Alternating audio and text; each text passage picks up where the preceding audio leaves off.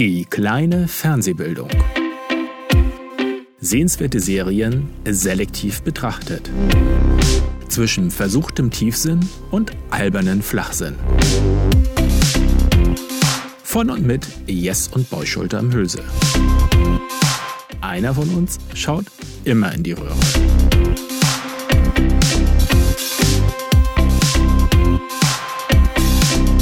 Und los geht's. Hallo! Wieder mal gemeinsam geschafft, synchron. Ja, herzlich willkommen zur 34. Ausgabe unseres Podcasts, die kleine Fernsehbildung. Heute mit einem Stand-up-Comedy-Special. Ja. Äh, die Frage, die wir uns gestellt haben, ist äh, Comedians als Seriendarsteller, also Serien mit Comedians als äh, tragende Seriendarsteller haben wir zusammengestellt und in den historischen Serien schauen wir auf das Jahr 1990, wo ich jetzt schon sagen kann, es ist, äh, man merkt, es wird mehr. Also es sind ich schon die historischen Serien vergessen. Okay. Jetzt sag nicht, weil die schon so lange zurück sind. Aber das ist kein 1990 ist ja. Oh, Und ich habe geguckt, 1990 haben wir in der Datenbank äh, über 100 äh, Serien. ja, wir gehabt. sind ja auch immer, es wurde ja auch immer interessanter im Sinne von, es war in einem Abstand von uns die historischen Serien, wo ich mich dann immer mehr dran erinnert habe und es nicht nur irgendwelche Kindersdinge war. 1990, verdammt, habe ich nicht nachgeguckt. Muss ja, ich das gleich nochmal aber du wirst da sofort. Ja, Alter, Du meinst, ich werde da viel erkennen und zu sagen haben, auch ohne dass ja, ja, ja, Okay. ja, ja, das Super. Wird, kein, wird, kein, wird gar kein Problem sein. Ja, ähm, Okay. Stand-up-Comedy-Special haben wir gedacht, wir wollen, ähm, das war ja deine Idee, äh, Ja. wir wollen über Stand-up-Comedy sprechen und haben uns da jetzt gar nicht so festgelegt, was auch vielleicht ein bisschen problematisch werden könnte, weil Das ist ein weites Feld. Ja. es ist ein weites Feld. Ähm, es kam schon mehrfach von dir der Hinweis, so, naja, vielleicht macht man ja noch mal Zeit. Vielleicht mit ein bisschen Eingrenzung über Zeit oder Land ja. oder sonst irgendwas. Ich Ja. würde sagen, ähm, ja, äh, da ich äh, gar kein Housekeeping habe, hast du da irgendwas? Ähm, Housekeeping beim letzten Mal? Nein. Nein, nein, nein, nein. eingefallen. Dann würde ich doch sagen, wir steigen direkt in unser Hauptthema, nämlich Stand-up. Comedy ein. Ähm, Ja. Wenn du jetzt nicht eine andere Idee hast, würde ich gerne am Anfang so ein bisschen Definition und Historie setzen. Bitteschön. Wunderbar. Also, äh, ich habe ähm, so, Wikipedia ist da ja immer relativ gut. Da wird geschrieben unter Stand-up-Comedy oder Nummernkomödie, dieser deutsche Begriff war mir jetzt nicht geläufig, versteht man einen überwiegend gesprochenen Solo-Vortrag eines Comedians beziehungsweise Komikers als Kurzauftritt oder auch abendfüllendes Programm. Stand-up-Comedy besteht meist aus einstudierten Nummern, die oft über Jahre gleich oder ähnlich vorgetragen werden, aber auch spontane, unvorbereitete Elemente sind in den Darbietungen zu finden. Die Grenzen zwischen Stand-up-Comedy und Kabarett sind fließend, wobei Kabarett, Kabarett ist ja was anderes, Kabarett meine ich, üblicherweise gesellschaftskritische Inhalte einschließt. Das war jetzt äh, von der Wikipedia und dann habe ich noch mal auf der Suche so ein bisschen mit äh, der Historie, das fand ich mich auch ganz interessant. Ich wusste nämlich vorher auch gar nicht so, wie ist das eigentlich entstanden. Äh, habe ich äh, die Enxo Enzyklopädia Enzyklopädie. Encyclopedia Britannica entdeckt. Und die sagen in einem Satz, ähm, den fand ich aber auch noch sehr schön, Stand-up-Comedy, which depends so much on shared experiences, assumptions, even nuances of language, has rarely traveled well beyond his national borders. Also Stand-up-Comedy, die sehr stark auf äh, geteilten Erfahrungen beruht, Vorannahmen und äh, Nuancen, also sprachliche, sprachlichen Feinsinn, äh, hat hier nach der Angabe das oft schwer sozusagen die Grenzen zu überschreiten. Also so, das, dem würde ich jetzt aber im Moment doch äh, erstmal widersprechen, weil wir haben ja doch eine ganze Reihe amerikanische Künstler uns angesehen Eigentlich und hauptsächlich Stand-up ist auch ein ziemlich amerikanisches Ding. Genau. Gibt's natürlich auch überall sonst. Das ist auch da eigentlich, also man sagt, äh, so, so wurde, wurde das hier in dem Artikel vermittelt, dass man so die Ursprünge in, ähm, es gibt Comic Lecturer, also äh, komische Leser, also äh, da wird Mark Twain genannt, so als äh, einer davon, der so in den 1840, Ja. also Mitte des 19. Jahrhunderts ist das, ne? Wie hießen nochmal die, die Lesesitzungen gemacht haben, zu dritt Sachen vorgelesen haben, total komisch. Äh, Nee, das. Pneuse benutzen, nein, ähm, Achso, Tresen lesen. Tresen lesen, danke. Wäre ja auch sowas in der Richtung, fällt mir gerade ein, wo ich dachte, im ersten Moment dachte ich, ja, sowas gibt's ja heute nicht mehr, dass jemand aus dem Buch vorliest oder sowas, aber Ja. doch, ein bisschen sowas gibt's noch. Ja, aber also Mark Twain soll sozusagen einer der ersten Vorläufer gewesen sein und dann kam etwas, äh, da muss ich mal gucken, das hatte eine etwas französische Bezeichnung, es nannte sich Vaudeville oder also? Vaudeville, Vaudeville oder ich weiß Irgendwie nicht. kommt mir Woodville als Wort bekannt vor. Ich habe aber Ja. keine Ahnung, ob das so ausgesprochen wird oder Also, das, das war wohl so eine Art, äh, ja, heute würde man vielleicht Kabarett sagen, also so ein gemischtes Programm mit Singen, Tanzen, Zaubern, äh, Artistik und eben auch äh, Leuten, die so Art äh, komische Texte an, anfangs eher so vorgespielt oder vorgelesen haben. Ja. Und ähm, damals war es halt noch nicht so dieses, äh, heute ist es ja eigentlich immer so, dass der Stand-up-Comedian sich ans Publikum wendet und Ja. mit dem direkt spricht. Und das war wohl damals äh, eher nicht so der Fall. Da hat man eher so untereinander gesprochen oder vor sich hingesprochen. Und daraus ist dann so, ähm, hat sich dann so langsam das entwickelt aus diesem Vari Varieté-Programm, also diesem, wo das eben Teil war, dass es eben auch Leute dann gab, die alleine sich da ähm, hingestellt haben. Und das, diese Entwicklung fand wohl so Anfang äh, des äh, 20. Jahrhunderts statt. Und hier wurde besonders hervorgehoben, dass in Amerika so um in den 1940 Bob Hope, ähm, eigentlich ein Engländer, der ein Radioprogramm gemacht hat äh, und in diesem Radioprogramm im Grunde genommen Stand-up-Comedy gemacht hat und war auch der erste, der sich dann auch ein Autorenteam zugelegt hat, weil er, ich glaube, sogar täglich auf Sendung ging und dadurch natürlich Da viel mehr Material brauchte. Material, ja. Und dann war ich echt überrascht, weil man kann sagen, so alle, ich glaube, so alle fünf bis zehn Jahre sprechen die dann von einer neuen Generation. Also das heißt, die 40er, die 50er und die 60er, so gab es überall schon ähm, Generationen ja, ich glaub, von das ist auch realistisch, weil man, man wartet ja nicht bis die sterben und dann gibt's die neuen, sondern tatsächlich ja, dass denn die, die die gesehen haben, kommen selber dann in das, da wollen das nachmachen, wollen was ähnliches machen oder was eigenes daraus und dann sind das, glaube ich, auch immer passt so fünf bis Also zehn Jahre, bis da eine neue Bob, Bob Stream Hope ist. war irgendwie mir ein Begriff, wobei ich den jetzt auch nicht so klar zuordnen konnte. Dann kam lange Zeit, äh, ich verlinke den Artikel, also wer sich da Mhm. mehr für interessiert, äh, kann da auch noch nachlesen. Dann kamen lange Zeit keine Namen, die mir was sagten. Ähm, es, es war wohl aber so, dass ich dann so gerade also in den 60ern auch so, so na, Extreme, aber dass es dann auch sehr politisch wurde teilweise und äh, oder auch sehr äh, irgendeiner, der da wohl immer so halb nackt irgendwie rumgeturnt ist äh, und, und sehr unter der Gürtellinie unterwegs war und da auch teilweise für verhaftet wurde. Also das, ähm, äh, das eben schon in den 60ern, glaube ich, äh, fand ich interessant. Und die ersten Namen, die mir dann eher sowas sagen, ist sowas wie Woody Allen, der Ja. dann in den sieb Ende der aber auch 60er, Anfang der 60er, ja. 70er äh, dann auch mit Filmen ja sehr bekannt wurde. Das ist auch, glaube ich, bei mir der früheste, wo ich nicht nur, also ich kenne natürlich seine Filme, aber ich habe auch mal sein, sein, seine Platte, seine Stand-up-Comedy-Sole-Platte, wo er einfach nur da steht und was erzählt, Ah. mir angehört und das war saukomisch. Also das ist der erste Stand-up-Comedian so Mhm. zeitlich, den ich irgendwie ein- einordnen kann. Den Bob Hope kenne ich vom Namen her, aber Mhm. keine Ahnung, was der erzählt oder gemacht hat. Ja. Und alles andere, was ich kenne, kommt eigentlich nach Woody Allen. Das heißt, das ist bei mir der älteste sozusagen, Mhm. der, der Also- am längsten her ist. Das Ganze hat sich dann äh, auch recht spät wohl nach, nach England dann verbreitet, also dass sie es teilweise übernommen haben und dann irgendwann auch nach Deutschland, wobei das hier auch so ein bisschen schwierig ist. Ich habe hier so als früheste, die mir so eingefallen sind, Heinz Erhardt als äh, ne, so, ob, ob man den, also würde man jetzt nicht vielleicht unbedingt als klassischen Stand-up-Comedian, äh, aber so in die Richtung und Otto Walkes, das Ja. ist auch derjenige, der hat mich als Kind voll gekriegt. Also ich konnte, ich konnte einige seiner Programme, glaube ich, quasi aus, auswendig äh, ähm, benennen. Was haben wir denn noch? Bekanntes Habe Kerkling haben wir denn, aber das kommt auch danach. Genau, Dieter Hallervorden ist noch Dieter einer Hallervorden, der, einer obwohl, der hat der, hat der Stand-up gemacht? Ist das nicht Sketch-Comedy ist ja was anderes als Stand-up. Hat er allein so ein Programm gemacht? Ich meine, der hat auch so, aber ich, mir ist er Ich weiß, dass er irgendwie mit den Wühlmäusen im Theater was Genau. gemacht hat, aber das wäre ja auch eher ein Ensemble Kabarett. gewesen und ja, kein. Ka- Kabarett. Ah, Naja. wobei Kabarett, ich muss ganz ehrlich sagen, ich fand schon, als ich klein war, häufig die Kabarett-Leute viel witziger als die Comedy-Leute am Anfang. Ja.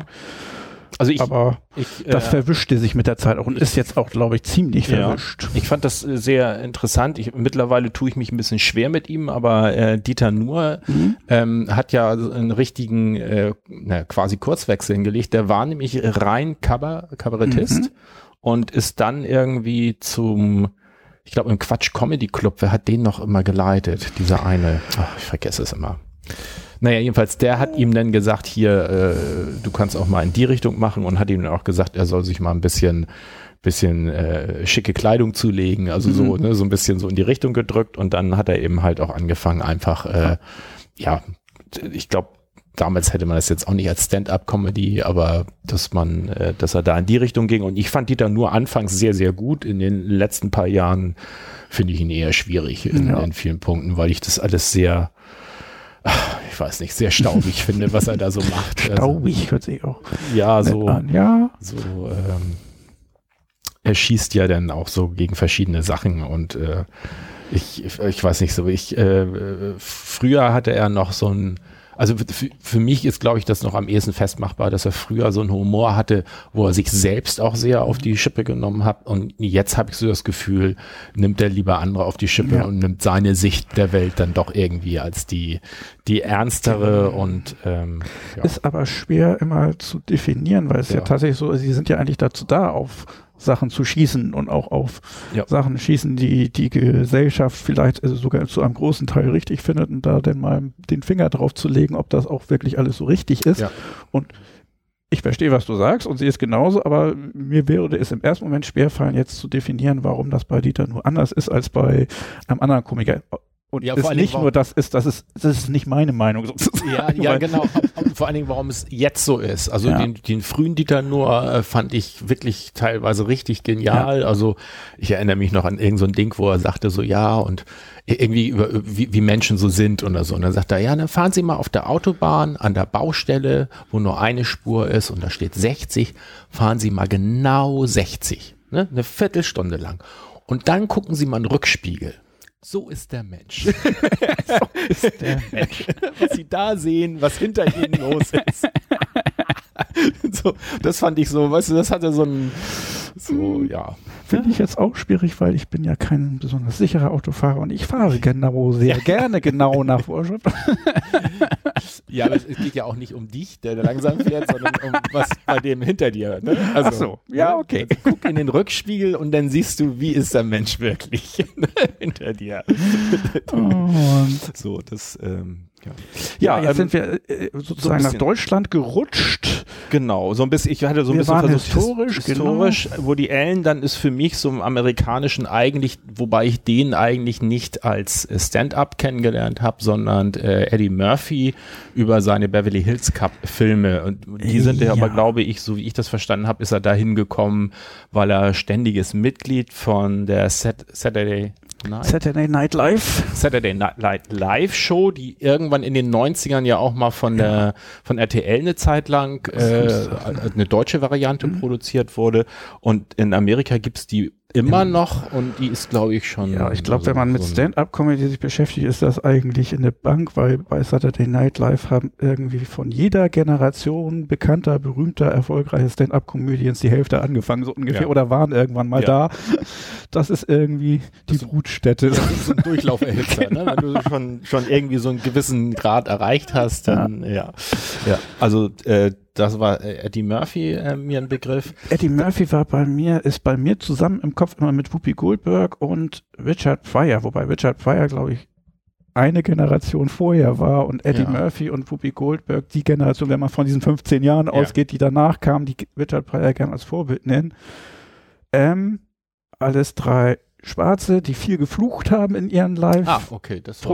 Ja. Das heißt, das war, glaube ich, das, was sozusagen den Unterschied zu der Generation davor ein bisschen ausgemacht hat. Ich glaube, Richard Pryor hat noch nicht viel geflucht. Das kam, glaube ich, erst mit äh, den anderen. Aber schwarz sein, trotzdem auf die Bühne steigen, unflätige Dinge von sich geben können, das war denn eben bei in der Stand-up-Szene möglich und deswegen haben die sich, da habe ich das Gefühl, ein bisschen reingeflüchtet auch. Ja, okay. Und deswegen ist das, glaube ich, da auch ein bisschen explodiert, weil ich glaube, wir kennen die auch deswegen, weil die sind, glaube ich, bekannter als was wir bisher so aus der Historie so Mhm. genannt haben.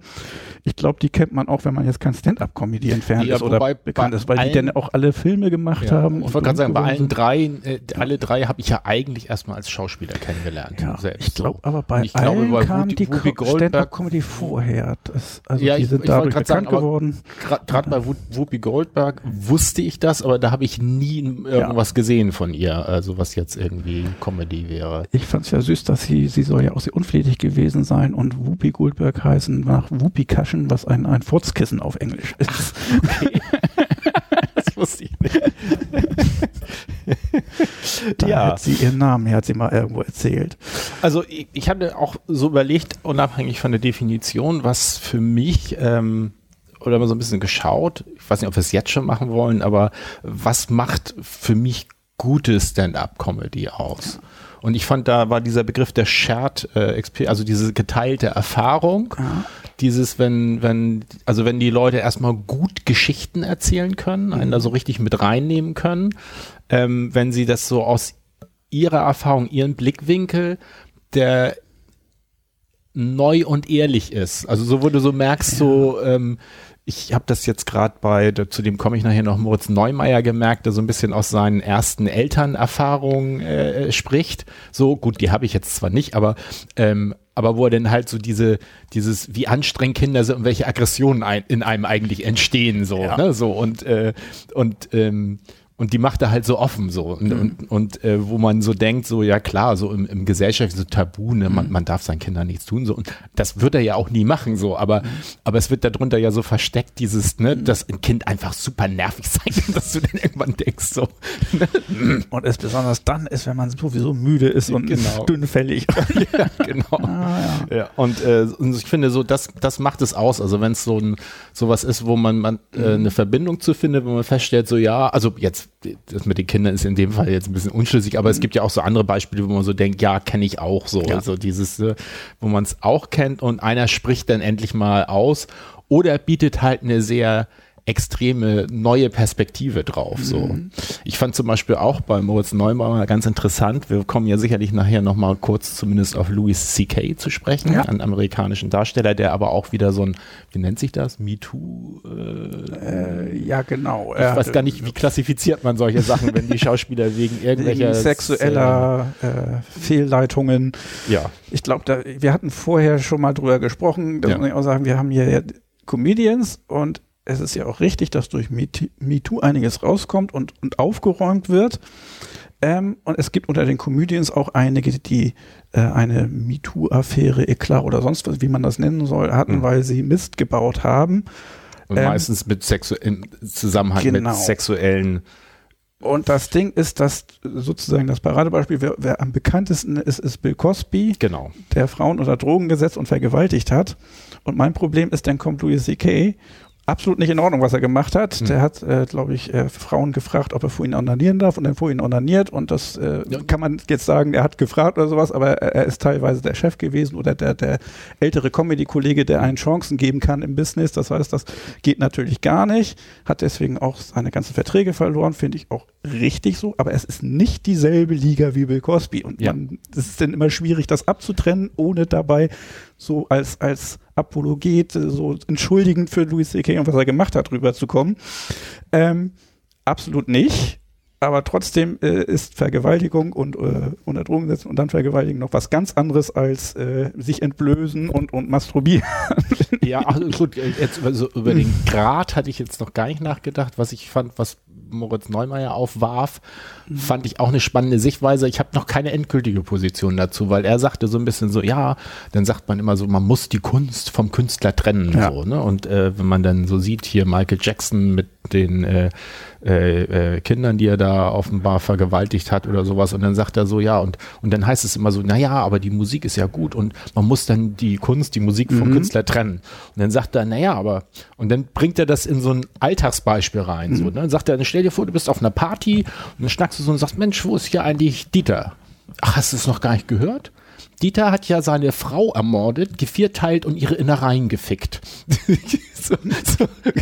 Und dann sagt der andere so, ja, okay, aber die Guacamole, die er mitgebracht hat, die war aber richtig gut. Die war richtig gut. Ich glaube, ich rufe ihn mal an, ob er nicht doch rüberkommt. so, und, Ja. und es ist, ist ein sehr extremes Beispiel, Ja. aber es ist so dieses, äh, dieses, ähm, hat mich nochmal dazu Ja. gerade nochmal drüber nachzudenken, so, ne? Wie, wie ist das eigentlich? Wie geht man mit sowas um? Weil es ja wirklich schwierig ist, weil man ja nicht möchte, dass, dass der, dass derjenige, der wirklich schlimme Sachen getan hat, damit leichter oder, oder überhaupt irgendwie davonkommt. Ja, ich Ja, glaube, also das, äh, ähm, auch wenn ich da vorgreife, ich habe ja, äh, weil du es empfohlen hast, das war eine von deinen Okay. Specials, ähm, wie heißt sie, Gatsby? Äh, Hannah Gatsby. Han Genau. Hannah, Hannah Gatsby geguckt. Und Oder da geht es Hannah. eigentlich um genau dasselbe Thema. Sie redet da über Pablo Picasso, wenn du dich erinnerst. Ach ja. mhm. Und das ist genau das Thema eben und auch da, also kommt ihr Standpunkt raus mit, das kann man einfach nicht einfach total trennen. Das heißt, wenn äh, Pablo Picasso ein misogyner Arsch ist, der mit 42 irgendeine 17-Jährige gefickt hat, dann kann man nicht einfach sagen, aber Kubismus.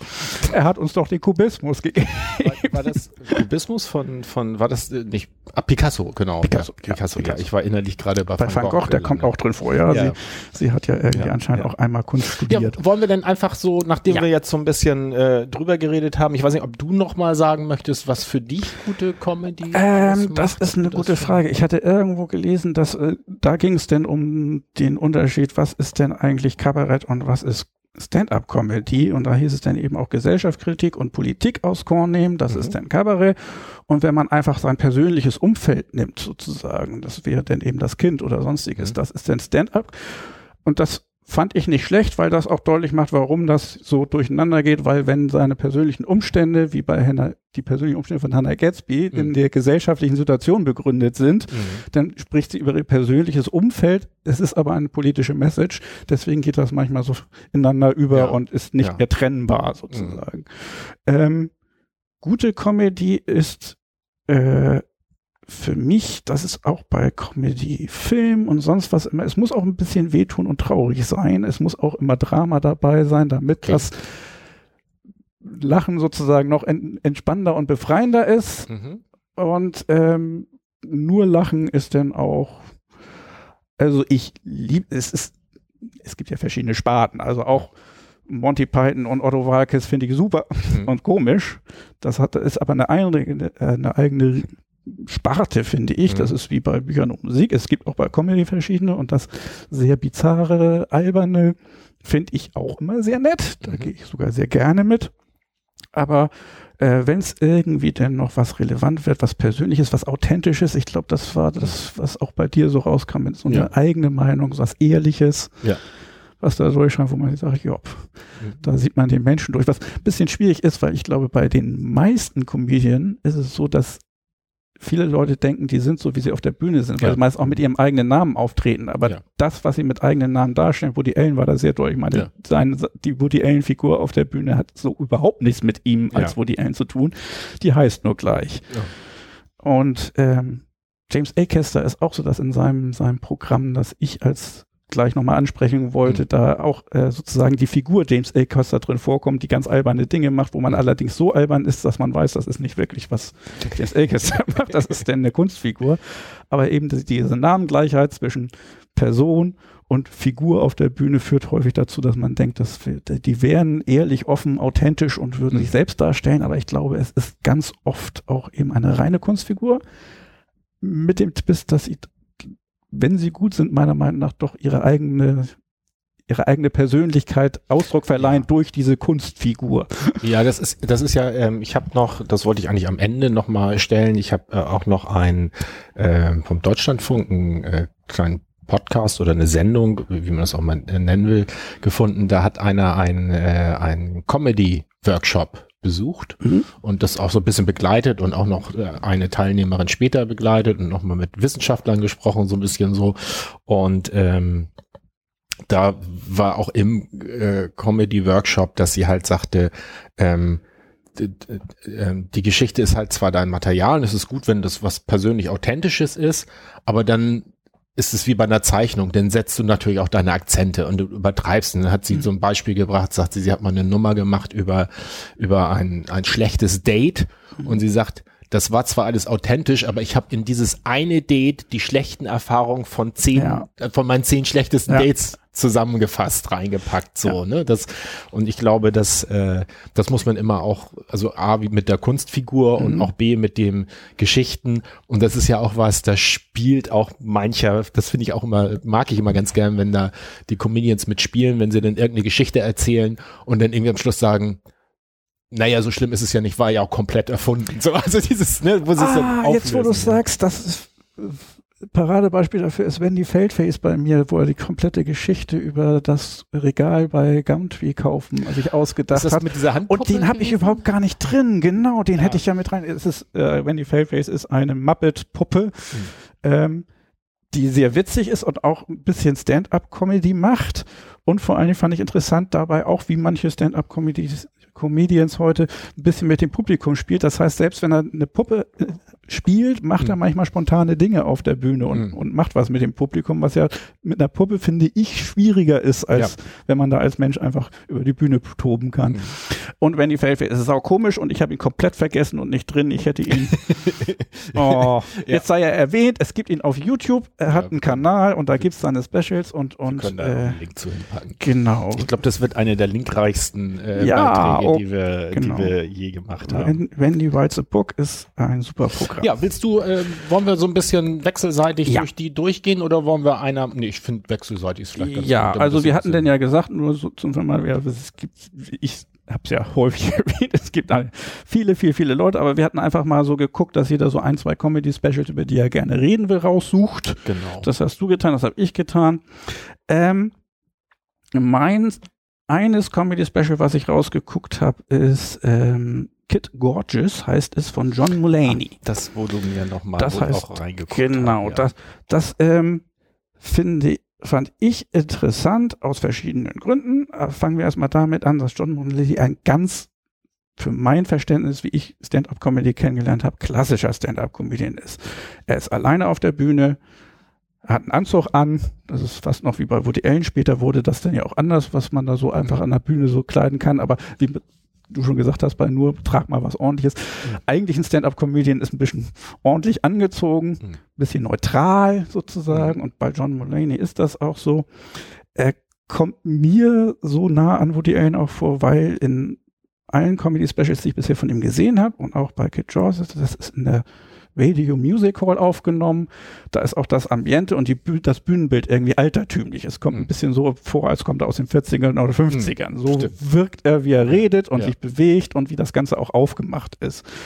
Ähm, es ist also absolut das klassische Bild von einem Stand-up-Comedian. Kann man sagen, wenn du wissen willst, was ein Stand-up-Comedian ist, guck dir was von John Mulaney an. Das ist so das, der Standard und alles andere ist dann ein bisschen experimentieren oder anders sein oder mhm. sonstiges, was ja auch spannend und witzig sein kann, aber ja. da ist er, ist äh, Amerikaner, obwohl er mäßig Englisch vorkommt. Mhm. Er hat, hat was Britisches dadurch, dass er da sehr zurückhaltend erklärt. Ähm, ist eigentlich auch ein Stand-up-Comedian im klassischen Sinne, weil er mehr über seinen, seinen Alltag und seine Familie, seine Frau und so weiter redet. Ich habe dir jetzt aber gerade die zehn Minuten, wo er politisch wurde, geschickt. Ah, okay.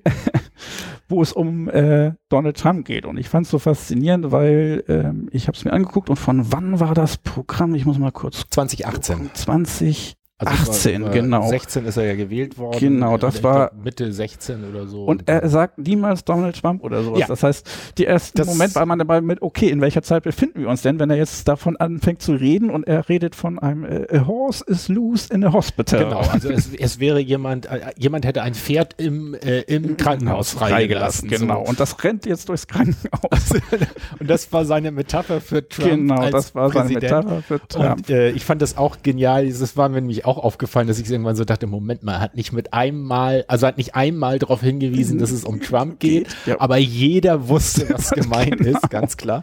Und ich fand dieses, das war das, was ich vorhin bei, bei Comedy nochmal, das war ja jetzt ja keine persönliche Geschichte von Ja. ihm, aber das war so ein, so eine, so eine Metapher, so ein Blickwinkel, der einem irgendwie nochmal so was Neues brachte, weil er so sagte so, ja, und dann, man, man ist so, man, man ist so fasziniert davon wie von so einem Unfall, so, dass man jeden Tag immer drauf wartet, was macht jetzt das Pferd im Krankenhaus wieder? Was gibt's da Neues? Was gibt's Neues? Und, und dass man dann, das fand ich auch sehr schön formuliert, wenn dann keine Nachrichten kommen und das Pferd, äh, dann wird man unruhig, weil man dann denkt so, oh, oh.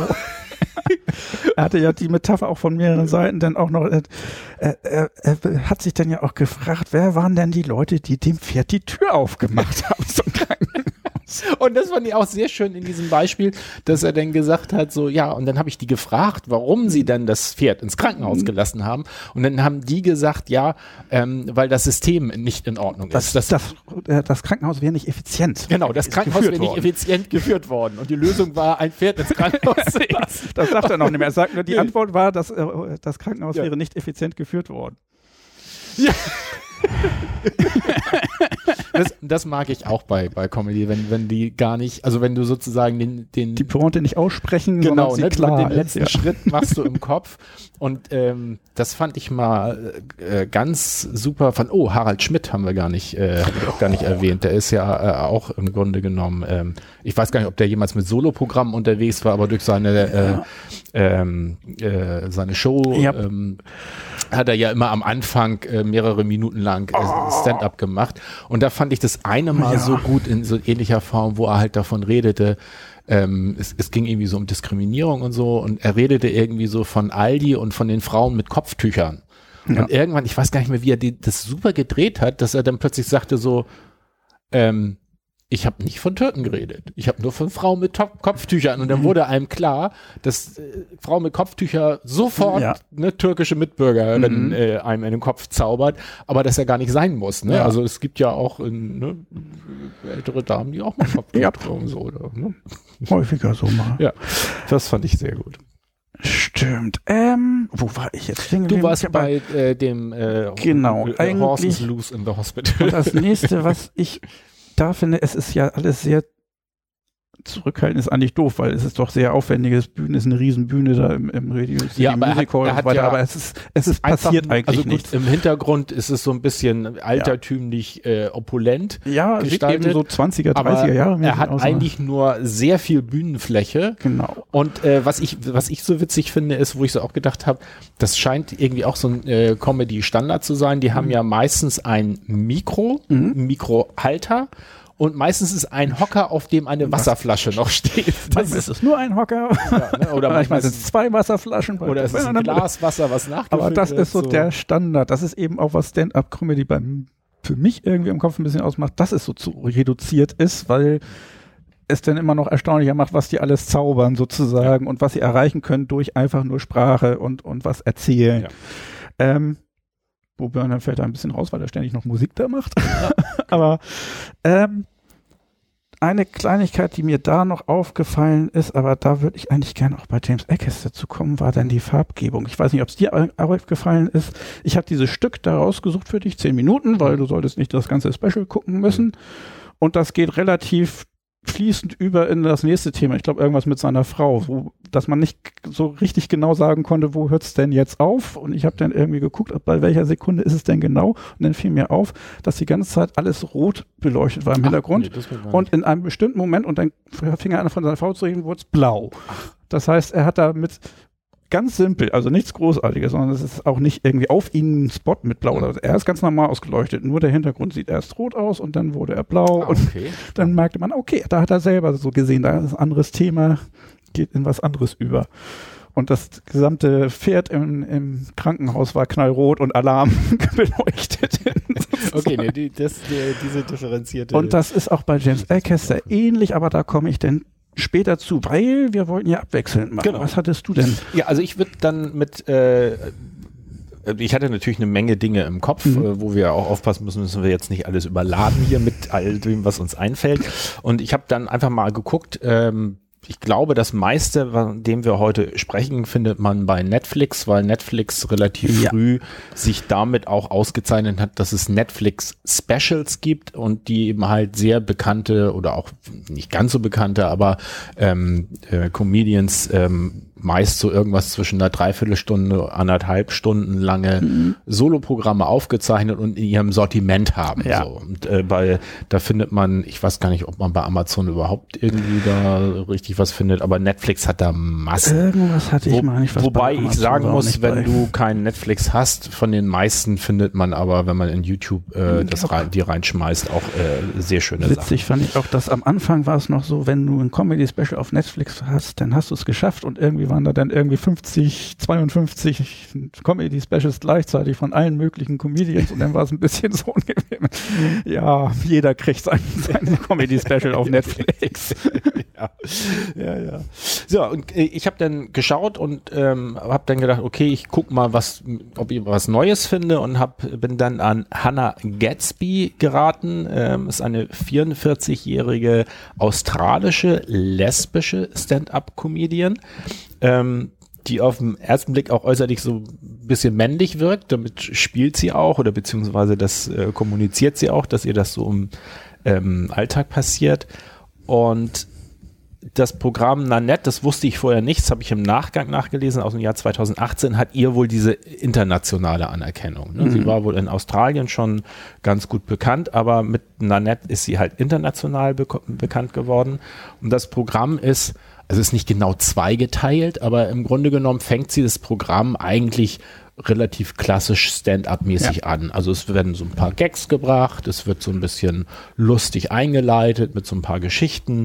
Ähm, Hauptthema ist halt äh, äh, ist, ja, queer, würde ich sagen. Also dieses, äh, wie sie als also nicht, nicht geschichtlich erzählt, wie sie jetzt äh, als queere Frau ihr Lebens äh, Aber ähm, es sind diese Anekdoten, die Witzchen über rauskommen Genau. mit Muttern und wie das Genau. funktioniert hat. Genau so. Ja. Ne? Es wird, äh, daraus werden Elemente erzählt und es wird aber auch so ein, das war so das für mich Neue, so ein Kontrast aufgemacht, wo sie halt so sagt, so ja, ähm, wenn man halt in dieser queeren Community ist, dann erwarten ja alle so dieses, die haben alle so den Christopher Street Day vor Augen und dieses Exaltierte und so weiter und äh, auch und sie merkt auch den Druck in ihrer Community, ne, dass man sich so zum Ausdruck bringen soll und das fand ich Loud so and proud. Ja.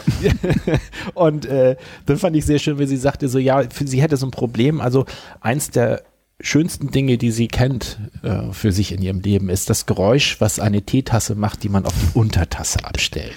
Und sie wüsste jetzt halt nicht, wie man das auf so einer Christopher Street Day Party zum Ausdruck bringen könnte.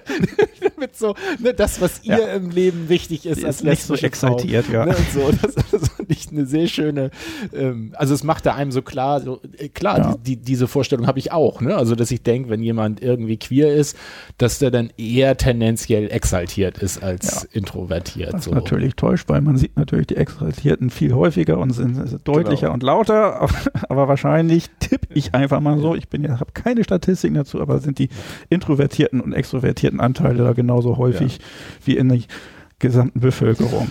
Und dann, ähm, also sie geht auch noch ein, das fand ich auch noch ganz schön, so dieses äh, mit, mit äh, Cis-Männer, also äh, weiß, alt, ähm, ähm, äh, also ne, die Vorteile so ja. und wo sie halt sagt, naja, sie wird häufig auch als äh, für einen weißen Mann gehalten und das fände sie gar nicht so schlecht, weil sie dann zumindest kurzfristig in den Genuss der Vorteile kommt. Das fand ich auch eine sehr, Entschuldigung, eine sehr schöne Sichtweise. Ja.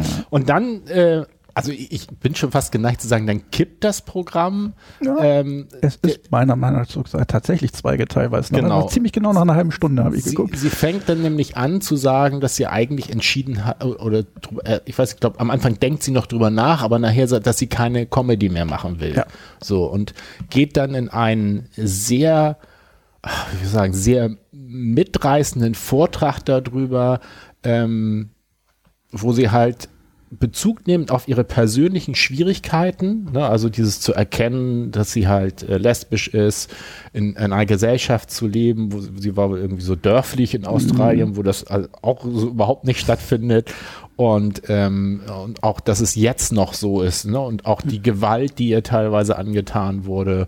Und ähm, und sie wird richtig vehement und man kriegt so ein bisschen ich würde sagen, so, so, so Mas die kriegt so ein bisschen äh, Martin Luther, Luther King Mhm. äh, äh, Rede, also so eine so, ne, ne konstruktive Wutrede, würde ich Mhm. sagen, wird das nachher.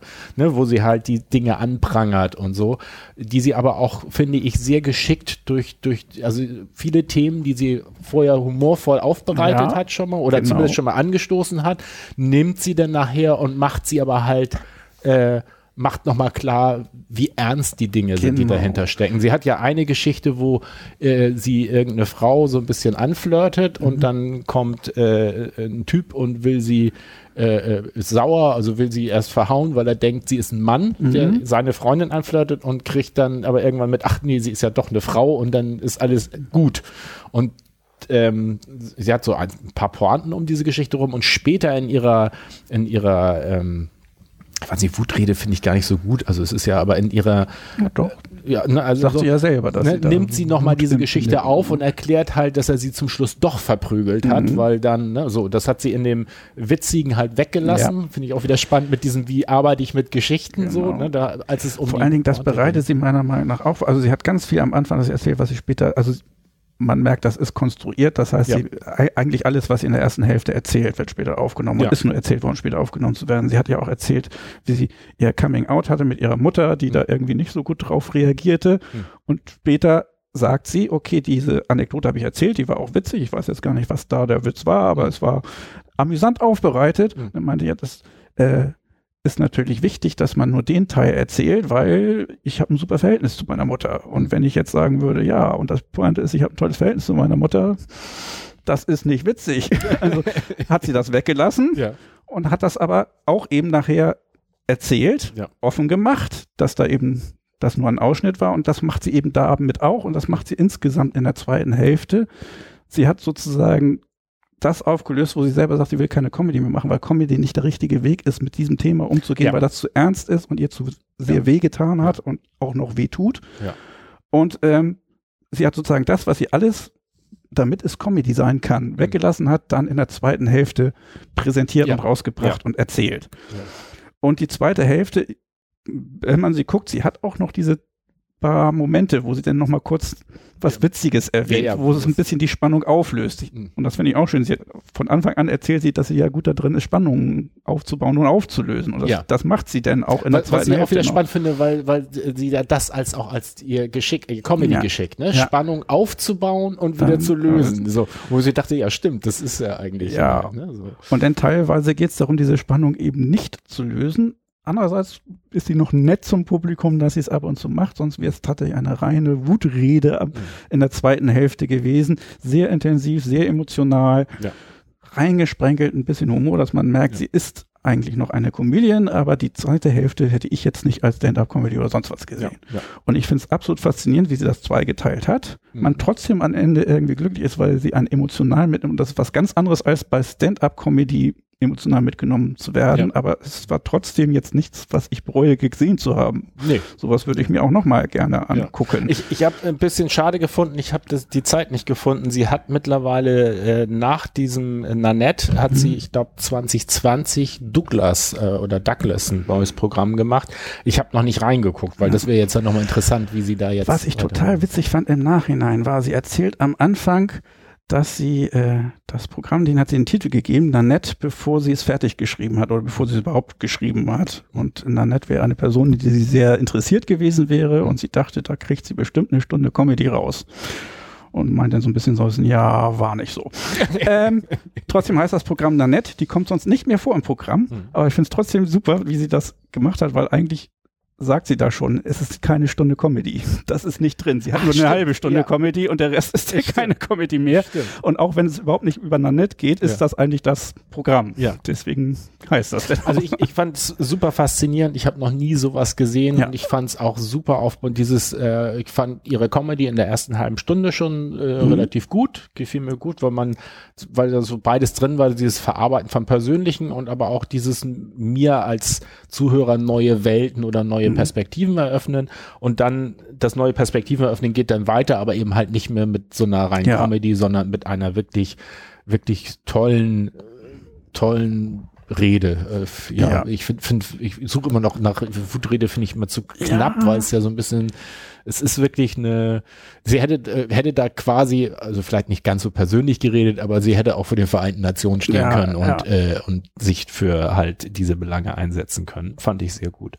Ja, ich glaube, aber wer wollen wir jetzt, äh, Ja, ähm, das war, also genau, Hannah Gatsby, Nanette, auf Netflix ist es äh, komplett zu finden von 2018 und Douglas ist die Nachfolgeprogramm davon, da habe ich leider, oder Douglas habe ich noch nicht reingeguckt.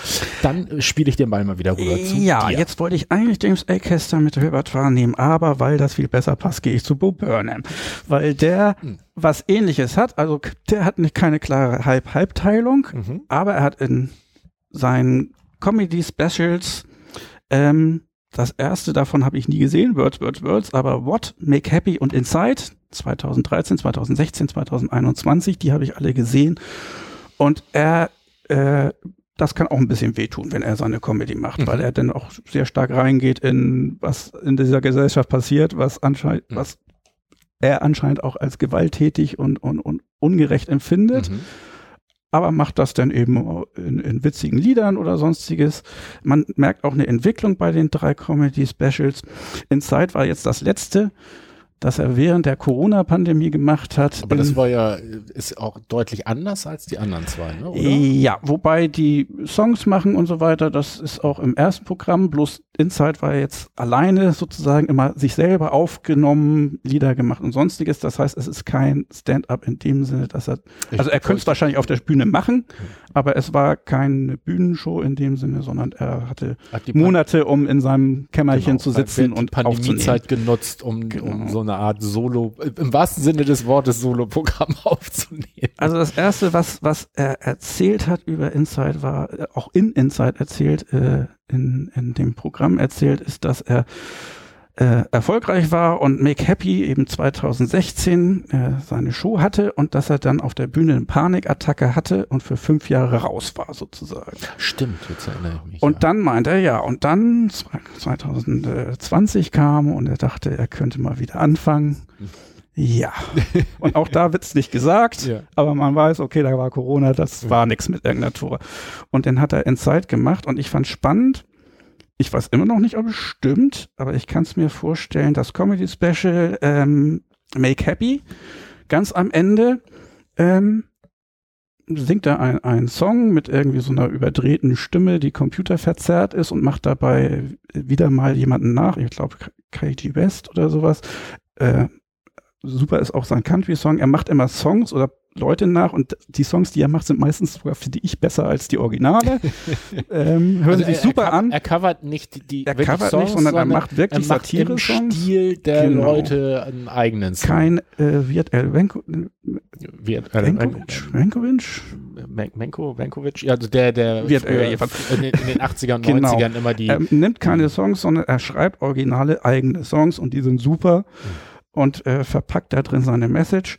Ähm, und das Comedy Special, äh, das auf Netflix ist von Make Happy 2016, ist anscheinend die Show, wo er diese Panikattacke am Ende Ach, hatte. okay, sieht man das dann? Ähm, man sieht es nicht wirklich. Es ist viel Licht und Geflatter, was aber anscheinend auch so gehört. Aber äh, er macht merkwürdige Geräusche und irgendwann ist es auch ein bisschen so, dass er da irgendwie schreibt. Und das kann zur Show gehören, aber es könnte auch äh, eine Panikattacke sein. Okay. Man weiß es nicht Hm. genau.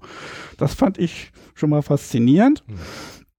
Ähm, aber auch wenn es nicht genau diese Show ist und das nur gesagt wurde, weil wie gesagt, ich habe nicht keine Bestätigung gefunden. Es soll bei dieser Show gewesen, also bei Make Happy dem Also Programm dem- gewesen dem sein. Programm gewesen Und er soll irgendwann am Ende eben so einen Nervenzusammenbruch gekriegt haben, aber ob es das war, wo es aufgenommen wurde für Netflix, das weiß ich nicht. Ähm, er hat, oh, wie erklärt man das? Also Inside ist tatsächlich auch schon ein bisschen mehr auf der Hannah Gatsby zweiter Teil Richtung sozusagen. Also das ist ist sehr ernst teilweise, was grad er sagen, da albern darbietet. Das ist äh, ja. Also ich wollte gerade sagen, es ist, äh, ich habe zwar ein paar Mal geschmunzelt und gelacht, aber Mhm. äh, es ist, ist überhaupt nicht vergleichbar mit einem normalen Genau. Stand-up-Programm, weil das sehr er, er macht ja verschiedene Szenen, also Mhm. zwischendurch immer diese Musik, die so ist, und dann äh, zwischendrin immer Szenen, die irgendwie äh, ja was in einem auslösen Mhm. und die meist, also bei Inside nicht witzig sind. Deswegen, Mhm. ich wollte, ich kann mich nicht erinnern, das war auch was, was ich eigentlich noch reingucken wollte. Ich habe mir seine Programme, also die normalen Programme nicht angesehen. Ah, also Make Deswegen. Happy kann ich sehr empfehlen, weil es ist eine Entwicklung zu sehen und bei Make Happy ist, finde ich, der, der Peak gibt's bei Woody Allen bei den Filmen, da sind auch die ersten total albern und später wird's alles irgendwie unlustig, aber in der Mitte sind die sauwitzig und trotzdem ernsthafte Themen und es fasst einen an und das ist, ich glaube, das hatten wir ja schon, das finde ich ist Peak Comedy und Stand-up, wenn das beides einfach zusammenkommt Ja. und passt. Ja. Ähm, was wollte ich denn eigentlich drauf hinaus? Ach so, genau, Hannah Gatsby, genauso wie bei Hannah Gatsby würde ich Inside nicht missen wollen und kann es mir auch normal angucken und auch was in der Art mir vorstellen anzugucken, Ja. auch wenn hab- es nicht reine Comedy Ich ist. mir, also ich, ich habe mir das ist. angeguckt. Ich würde es auch nicht missen wollen, aber ich habe es mir auch in, in Etappen angeguckt. Also so dieses Ja. in einem Durchgucken fand ich da Ich habe zwei heavy. Teile gebraucht. Es Ja. ist tatsächlich wirklich heavy. Das ist So. Das ist dann auch merkwürdig, wenn man hier so sitzt und das empfiehlt, weil das ist eigentlich das Special, was ich jedem unbedingt ans Herz lesen will, Ja. weil es mich am meisten beeindruckt hat. Aber wenn man das hier so erzählt, Ja. kann ich verstehen, wenn jemand Also- sagt, das glaube ich, will ich gar nicht gucken. Nee, vor, vor allen Dingen glaube ich, wenn jetzt jemand hier ein Comedy, also unser Comedy Special, also über Comedy und Mhm. dann sagt, okay, dann gucke ich mal als erstes Bo Burnham Inside an. ich glaube, dann, äh, dann fragt er sich so ein bisschen, wovon reden die Ja. beiden Jungs da eigentlich? Das hat auch gar nichts mit Comedy Es ist ja zu sowieso tun. schwierig, über Comedy zu reden, denn Ja. okay, ich glaube, ich bin nicht so gut in Witze reißen und die wieder zu erzählen. Das heißt, überwiegend redet man hier ganz intellektuell darüber, wie witzig doch irgendwas Ja. ist und dass man das sich doch mal angucken sollte. Ähm, hast du noch was zu äh, Ähm, Herrn Burnham? Weil- nee, gehen wir. Äh, Weil, weil dann würde ich nämlich übernehmen mit, mit witzig, weil das würde mich dann zu, ich nehme jetzt doch mal ähm, Mike Birbiglia, ja. wo du ja auch reingeguckt Ja. hast, der nämlich ein Programm 2017, Thank God for Jokes, also danke Gott für Witze. Und ähm, das war auch ein äh, Programm, was ich sehr was ich einzigartig fand, also jetzt nicht so auf so drastische Weise wie bei Hannah Gatsby oder wie bei dieses Bo Mhm. Burnham Inside, aber ich fand, das war ein sehr feinsinnig abgestimmtes Programm, was mich am Anfang ein bisschen verwirrt hat. Er lässt ja irgend sowas laufen, wo Jimmy Kimmel ihn ankündigt Ja, für ist sogar irgend so Award Show, ja. oder sowas und, und es ist aber eine ganz andere Show, also er hat das nur davor gesetzt und dann baut er, das finde ich so, dieses Special so auf, dass er am Anfang einleitet mit, was bei diesem dass äh, er eigentlich ein, ein Gag, ein Witz gemacht hat bei dieser Verleihung eines Preises und äh, dass der irgendwie heikel war, dieser Witz so. Und äh, der Witz wird aber auch noch nicht erzählt. Und dann geht das ganze Programm so mit teilweise auch so, ich sag mal, so ein bisschen normalen äh, Comedy, Stand-up-Comedy, so mit wie er bei beim Yoga äh, oder sowas ist. Also ähm, gar nicht so besonders, aber er kommt immer wieder zurück mit, was Witze für ihn sind Mhm. und wie Witze funktionieren. Äh, Fand ich auch sehr schön, wo er so mehrfach das sag, äh, sagt, so wo er die Geschichte erzählt und dann sagt er, in dem Moment war es nicht lustig, aber ich bin der Witz später. So, das- later. I'm the joke later. Oder you're the joke later. Und was ich bei ihm auch sehr schön fand, war äh, dieses, äh, dass er ja auch mit dem Publikum spielt. Und da, da spielt ihm das ja auch so in die Karten, wo er halt darüber redet, dass er eine sehr pünktliche Person ist und dass er zu spät kommen nicht leiden kann. Und, Und hat wirklich Moment das kommt- Glück, in dem Moment kommen welche zu spät ins Theater rein und müssen da auf ihre Plätze rauf. Und dann nimmt er immer wieder so ein bisschen, ne, immer wenn es um Late People geht. Sehr, sehr schön. Das fand ich gut. Und aber äh, diese diese Feinheit, wo er dann seine Geschichten erzählt, den, den, äh, den Humor macht und hinterher aber dann immer noch mal so drauf guckt mit, ne, so wie dieses äh, war später oder ähm, weil, weil ich euch in meine Familie sozusagen eingeladen habe und ihr die Bedeutung kennt, konnte nachher so ein simpler Wortwitz richtig lustig sein. Ne? Ja. Da, vorher ne, habe ich einen Wortwitz gemacht, der ziemlich ähnlich war, den fand keiner so Ja. richtig gut, aber nachher haben sie alle gelacht. So. Und das fand ich, fand ich war äh, wirklich toll. Und dann nachher die, die Auflösung seines, äh, seines äh, ja, Gauwitzes, also seines äh, d- seine Entscheidung, ob er sich wagt, diesen Witz zu machen oder nicht und Ja. vor allen Dingen, wie, was, ich fand den Witz schon wirklich gut. Also ich möchte ihn jetzt hier auch nicht preisgeben, weil Ja. ähm, der hatte schon wirklich was. Also das ist wirklich, wirklich gut. Äh, so. Ja. Und ähm, ich, ich mag, mag auch, dass er halt, er flucht ja eigentlich nicht. Ja. Und er hat oft auch diese kleinen, feinsinnigen Anspielungen, weil er auch wenig politisch macht. Ja. Aber ich fand zum Beispiel super gut, wo er sagte so, also ging es auch um Witze oder so und dass ei- einige das ja auch versaut haben, weil sie halt gesagt, hey Betty, geile Titten und dann sagt was und dann äh, war nur ein Witz so, ne? und deswegen sind Witze in, der Firma jetzt verboten Ja. und äh, wo er dann halt auch sagt so, ja und äh, wenn man dann Frauen so ne, so anspricht, dann ist es halt nicht witzig, sondern ne, äh, das ist Bedrängen und dann kommt die Polizei und bringt einen ins Gefängnis oder man wird Präsident. Und dann geht er mit dem nächsten weiter. Das war, war so seine Referenz an Ja. Trump, die ich aber auch sehr genial fand. So dieses einmal nur ganz kurz eingestreut. Ne? So, man geht ins Gefängnis oder man wird Präsident. Und dann zack mit dem Thema weiter. Das fand ich so ähm, sehr schön. Ich fand auch bei ihm faszinierend, also eigentlich auch der absolute Standard an Stand-up-Comedy, freie Bühne, Hocker, Ja. Mikrofon. Er jetzt nicht im Anzug, sondern äh, legerer mit dem Hemd, aber ansonsten auch ganz normal und hat damit gearbeitet.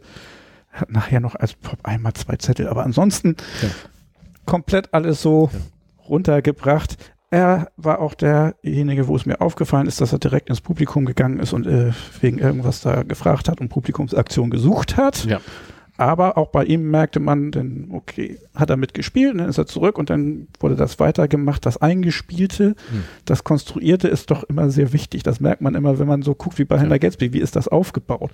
Dass das eigentlich bei allen Comedy-Programmen merkt man, dass irgendwas später aufgenommen wird, was am Anfang gebracht Ja. wird. Das ist ein Standard. Eigentlich wird immer ganz am Anfang irgendein Haken gesetzt und am Ende kommt man dazu zurück. Bei ihm war es eben dieser Witz, wo er ganz am Anfang erzählt, dass er ihn Ja. gemacht hat und ganz am Ende bringt er ihn. Ja.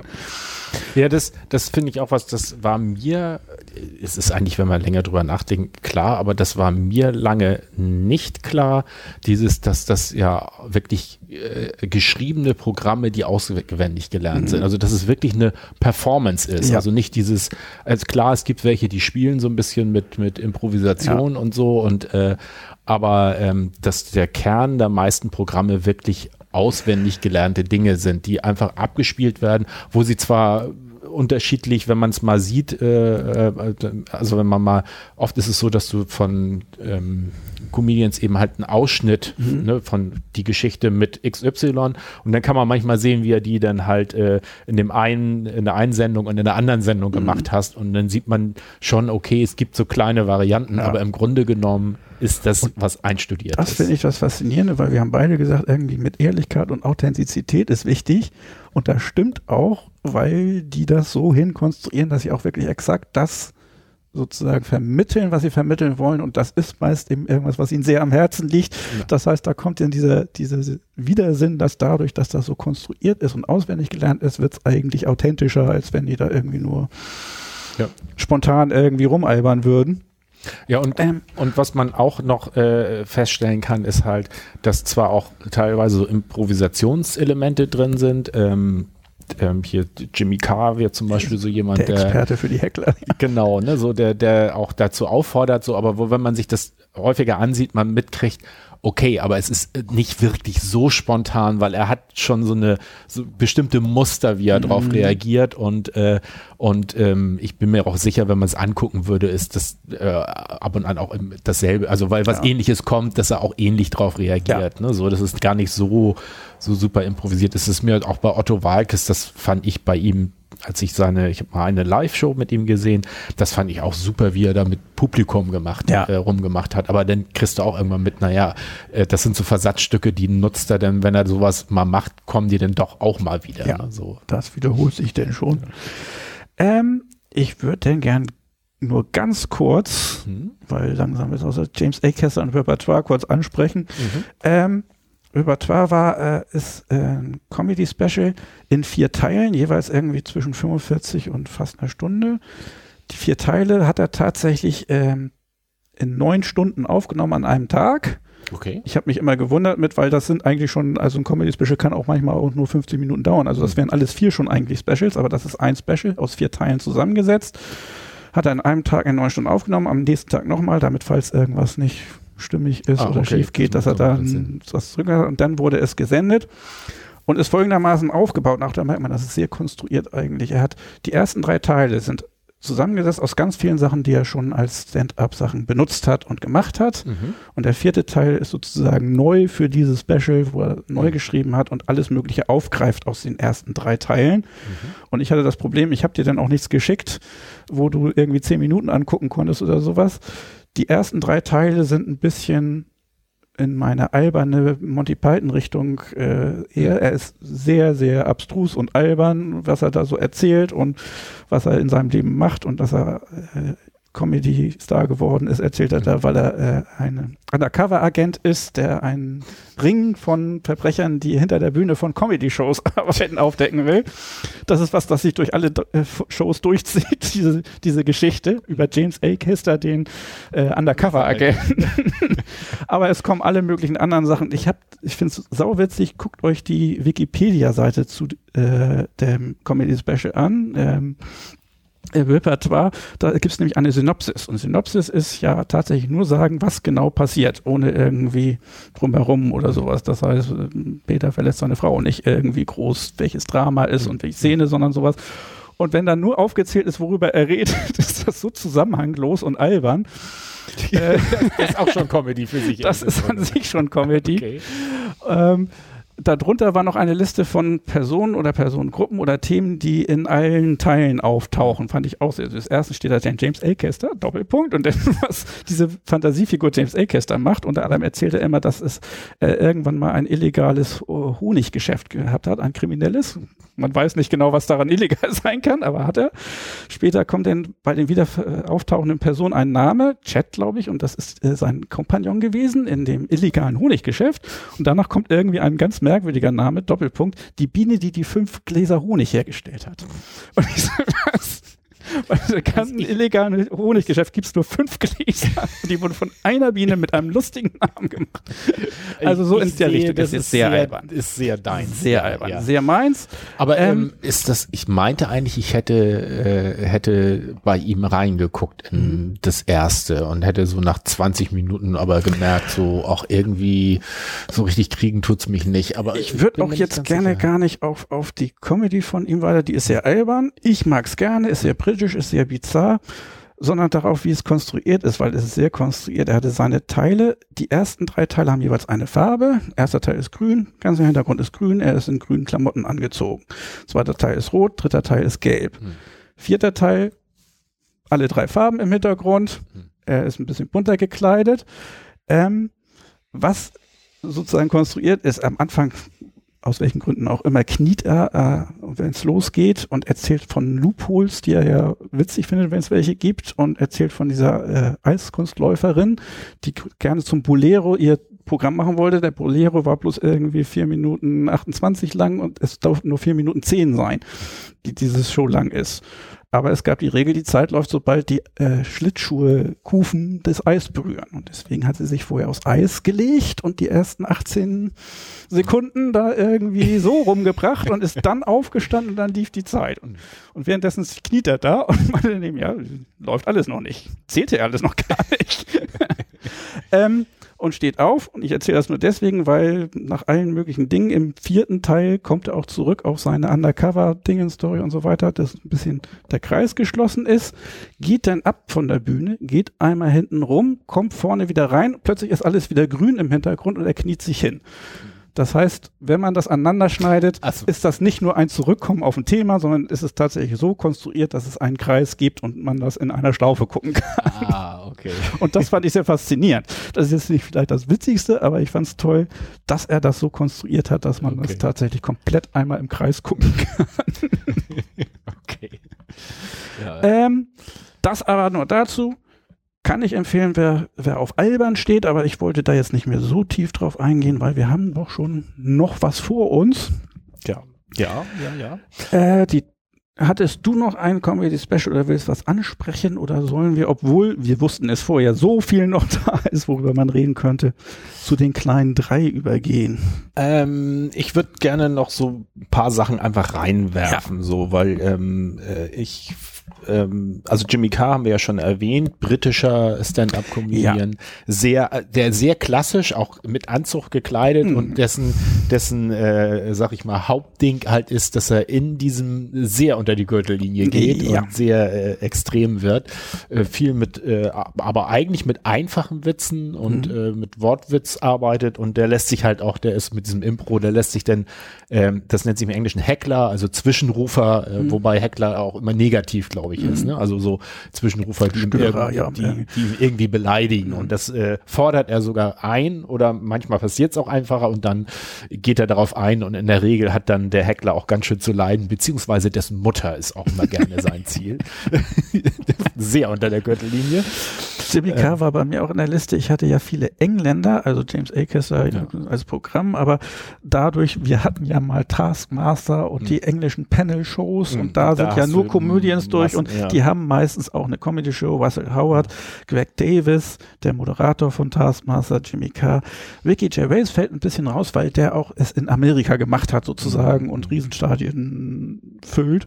Der war auch zu Gast bei, das wollte ich wenigstens am Rande mal erwähnen, Comedians in Cars Getting Coffee von Ach, genau. Seinfeld, eine Serie, wo er immer mit einem Auto, das er sich geliehen hat, irgendein Oldtimer, weil er ein Auto äh, begeisterter Mensch ist, holt er einen Comedian ab oder eine Comedian äh, und ähm, fährt mit den Kaffee trinken.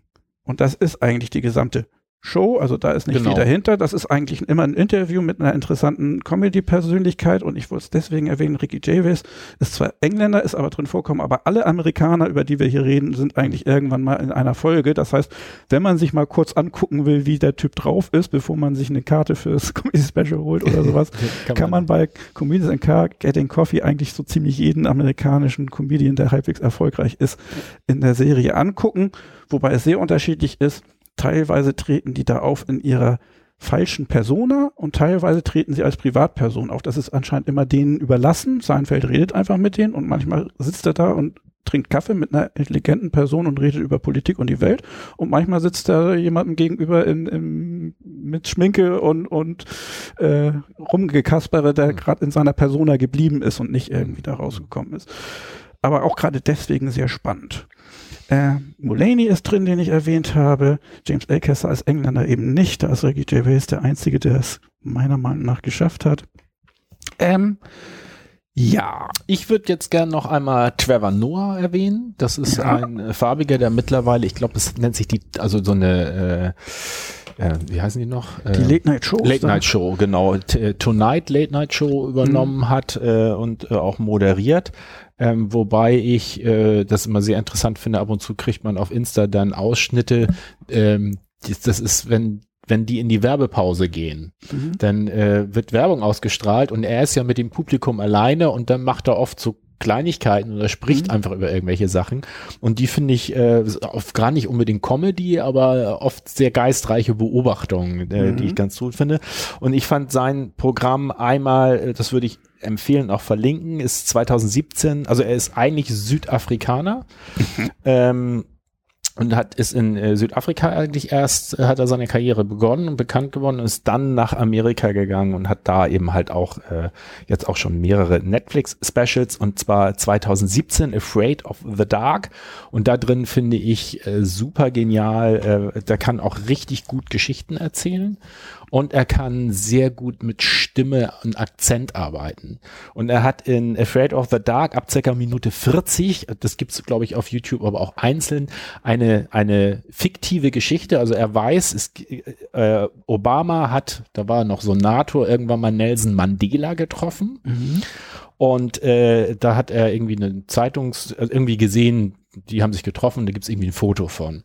Und er entspinnt daran eine Geschichte, dass, äh, weil er ist ja aus Südafrika und da ist Nelson Mandela ja erster farbiger Präsident geworden. Und jetzt ist er überwiegend in Amerika und dann war Obama erster farbiger Präsident in Amerika. Und er entspinnt eine Geschichte, dass Obama ihn also sehen will und erst äh, mit sehr hoher Stimme so, so, oh Mensch, oh Nelson Mandela und mh, mm, toll, dass ich sie sehe und so. Und dann sagt Nelson Mandela und er kann die Stimmen sehr gut nachmachen. Mhm. So dieses mm, ruhig, ruhig. Also mit der Stimme wirst du kein Präsident werden. Und dann erklärt er ihm, wie er reden muss, damit er Präsident wird. Und er schafft es wirklich, also diese, diese Ähnlichkeit, also die reden nicht gleich, aber so dieses mit langsam reden. Ne? Jedes Wort. Mhm könnte das letzte sein. so, ne, so und, ähm, und tiefer reden und so ein bisschen, also so ein bisschen rau mhm. in der Stimme und sowas. Und äh, ich finde es faszinierend, wie er es wirklich schafft, aus dieser hohen Stimme äh, wirklich sehr, sehr gut Obama nachher zu machen. Und diese Wandlung auch, diese mhm. schrittweise Wandlung, dass er alles nimmt und dann so, yes, yes, we can. So, ich kann das nicht so gut wie er, aber ganz tolle Sequenz. Ich glaube, es geht ungefähr zehn Minuten. Ähm, finde ich total super. Und das andere, was äh, Programm von ihm, was ich auch sehr schön finde, ist 2018, ein Jahr später, Son of Patricia. Äh, da nimmt er äh, so ein bisschen das Thema Rassismus äh, ähm, bisschen genauer unter die Lupe und macht das so ein bisschen darauf auf, äh, dass er, dass er äh, irgendjemand ihn angesprochen hat, gesagt hat, hier Mensch, das äh, hier mit dem Rassismus hier in Amerika, ob er nicht lieber wieder zurück in sein Land gehen will. Mhm. Und wo er erstmal erklärt, also ihr seid ja schon gut mit eurem Rassismus hier in Amerika, aber die Mutter allen Rassismus, die kommt aus Südafrika. Wir haben einfach den weltbesten Rassismus, da kommt ihr nicht mal ran. So, so. Also so, so, ja. so ein Angeberrassismus. Und das äh, gefällt, gefällt äh, mir sehr, sehr gut. Ja, Trevor Noah und ganz kurz, ähm, das ist eigentlich kein sehr geistreicher, aber ich finde ihn trotzdem sehr beeindruckend, weil er super Geschichten erzählen kann. Das ist Gabriel Iglesias als Fluffy.